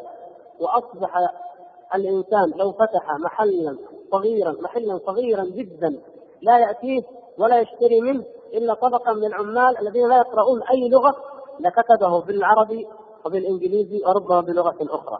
ولأن آه، عبوديتهم ليست في المظهر والمخرج ولكنها في الباطن وفي المخبر. أصبحنا متاثرين بهم إلى هذا الحد. وأدهى من ذلك أننا نستعير أسماء فجارهم وكلهم فجار لنضعها عناوين ولافتات في بلاد الإسلام. فمن اعجبه أعجبته مطربة مغنية ممثلة عاهرة دائرة جعل اسمها عنوانا لمحله أو لشركته أو لمطعمه أو مخبزه أو ما أشبه ذلك. المطربون الممثلون لاعبو الكره كل ما ما يأتي من صراعات الغرب المصارعون أصحاب الرياضات المختلفة. كل ذلك يأتي نجعل من بلادنا معرضا للدعاية لمشاهير الكفر ومشاهير التجار من شتى الأصناف ومن جميع البلاد. بينما في تلك البلاد رغم أنها لا تؤمن بالله ولا باليوم الآخر ولا تخاف أن الله تعالى سيعذبها يوم القيامة ولا تعرف شيء اسمه موالاة الكفار آه، على ما نفهمها من ديننا رغم ذلك لا يسمحون بأن يمجد في بلدهم ولا يعظم اسم إلا ما كان من داخل البلد ومما له آه، بطولة وطنية كما يسمونها بخلاف ما نحن عليه مع الأسف الشديد. واننا يا إخوان ونحن قد تكلمنا وأشرنا ما هي إلا إشارات إلى ما يتعلق بالأسرة وإلى ما يهدد الأسرة من هذا الغزو الفكري الرهيب ومن هذه هذا الخطر الزائف الداهم سواء خطر ذهاب المسلمين إلى بلاد الكفار أو خطر استقدام الكفار إلى بلاد المسلمين على كلا الحالين إنما يجب علينا أن نذكر وأن نعيد النظر وأن نعيد التدبر في أنفسنا وفي مجتمعاتنا بما يتعلق بهذا الشباب المسكين. يا إخوان شبابنا لو صح أن يقال إن قل أن أحدا يعصي الله عز وجل وهو مظلوم لقلنا إن شبابنا مظلوم. مظلوم نعم. هذا الشباب مهما فجر ومهما فعل لو نظرنا بالمقياس الشرعي الصحيح لوجدنا أن حالنا معه كما قال الشاعر ألقاه في اليم مكتوفا وقال له إياك إياك أن تبتل بالماء. ما نجلس مجلس إلا ويشتكى من الشباب. الشباب فسد الشباب عد من المخدرات. الشباب فعل وفعل. الشباب هذا كيف كيف يصلح؟ كيف, كيف شكوى. ولكن هل نحن هل واقعنا وحياتنا العامة هل تدفع هذا الشباب إلى الخير؟ أم تدفعه إلى ما هو أشد من ذلك وإلى ما هو أوحش وأفحش من ذلك؟ ليس هناك أحد يعتذر له في معصية الله عز وجل إلا من عذره الله. يجب على هذا الشباب أن يتمسك بدينه. لكن كيف نفتح له جميع منافذ الشر ثم نقول بعد ذلك لا تعصي دعايات تنشر في مجلات كثيرة. تعال إلى حيث المتعة. تعال إلى الليالي الدافئة في بانكوك ومانيلا وكذا وكذا. تخفيض 40% على قيمة التذاكر. الفنادق والحجز وكذا وكذا موجود. أعراس مدري إيش. والله ترونها جميعا نراها جميعا. تدفع هذا الشاب المتلهف المتعطش في قوة الشهوة وفي قوة الشبق وثورة الشباب تدفعه وتجذبه. لازما لك كذا وكذا وكذا من أساليب المتعة والرفاهية. وفي العطلة وقد تنظم مواعيد الرحلات على مواعيد العطل. يعني من أراد الأمر ما يحتاج إلى أن يخدم عمله. الأمر منظم ومرتب على مواعيد العطل الأسبوعية أو السنوية. ثم تبدأ تلك الجموع تذهب إلى هناك. فإذا جلس الإنسان هنا وبلغه خبر أن جثة زميلة فلان قد جاءت من مانيلا كما حصل قبل فترات وتعلمون ذلك. قال هذا فاسد وهذا مجرم وقلنا نتشكى سبحان الله. نعم مجرم. لكن هل نحن المبرؤون هل نحن غير مؤاخذين أمام الله عز وجل؟ وإلا نحن قد دفعناه إلى الجريمة وهيأناها له وفتحنا له أبوابها. وكذلك ما يقع داخل البيوت من الشجار من الخصام من من من عقوق الأبناء. قل أن تجد أبا أو مدرسا أو مربيا إلا ويشكو من عقوق هذا الشباب. ويشكو أنه شباب شباب متمرد غير مبالي آه، لا يهتم بشيء لا يبالي بخير ولا شر. طيب على أي شيء ربيناهم نحن؟ إذا كان يرى في في الأب الذي تربى على الدين وعلى الأصالة وعلى الخلق يرى فيه التهاون بأعظم أمر وهو أمر الغيرة. وأمر العرض فيدع المرأة والبنت تذهب مع السائق فكيف تلوم الابن لو ارتكب ما هو أكبر من ذلك ولو عصى الله تعالى فيه؟ تعطي الله عز وجل فيه وفي الأسرة جميعا بهذه الخادم وهذا السائق وتريد أن لا يعصي الله تعالى فيك بالعقوق؟ لا يمكن هذا ابدا لا يمكن. فهؤلاء الشباب أيها الإخوة الكرام لا ندافع عنهم ولكن نقول إننا مسؤولون مثلهم أو أكثر. وإنهم قد يكونون مظلومين في كثير من الأحيان لأنهم لم يعرفوا الحق ولم يعرفوا الخير وإنما وجدوا أن أنهم يساقون سوقا إلى الفاحشة وإلى الفساد وإلى الإجرام فيساقوا مع هذا التيار الجائر ولذلك وهذا الحمد لله من مسائل الخير تجدون الشباب الذي يهتدي ويرجع إلى الإسلام وهذا الذي يسمى شباب الصحوة الإسلامية الجديدة الذين بدأوا الحمد لله في كل مسجد وفي كل حي وفي كل مدرسة. بعضهم لما اهتدى بدأ يصرح يقول والله لأول مرة أسمع أن الغناء حرام وأن مشاهدة المرأة في الفيديو أو التلفزيون أو حرام. لأول مرة من أخ فلان زميل فلان. وإذا به اهتدى سبحان الله. جاء إلى المسجد حضر ندوه ندوتين والثالثة التحى واهتدى وترك الفساد. إذا الحمد لله يا اخوان لماذا نظلم الشباب؟ والله لو ربوا تربية سليمة لكان فيهم والله خير عظيم. لكن ما وجهناهم. إذا كانوا يهتدون بأشياء عارضة عادية قليلة فكيف لو كان التوجيه العام كله على ما أمر الله وعلى ما أمر رسول الله صلى الله عليه وسلم وحجب وحرم ونزع من أيدي الذين يريدون أن نتبع الشهوات ويريدون أن تسيء الفاحشة في الذين آمنوا. فنسأل الله سبحانه وتعالى أن يردنا إليه ردا حميدا وأن يبصرنا في ديننا.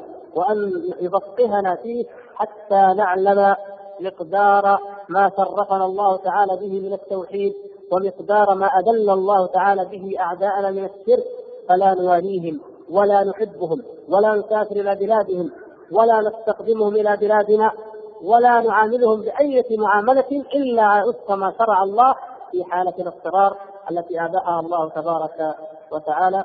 نسأل الله سبحانه وتعالى لنا ولكم ذلك وما هو خير منه والحمد لله رب العالمين. جزا الله أخانا عدنان خيرا فإنه قد والله بين أمور ما كنت أعرفها أنا شخصيا. ونسأل الله سبحانه وتعالى أن تلقى هذه الأمور آذانا صاغية وقلوبا واعية.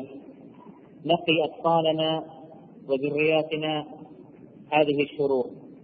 إذا كانت تلك المجتمعات التي تضيف ما تضيف من الآثام والخطايا ولا ترى نقصا في كثير من الأمور بدأت تضج ويضج عقلاؤها. فما بالكم أيها الإخوة بمجتمعاتنا الإسلامية الطاهرة التي كما قال الأخ الشيخ صغر قل إنما أنذركم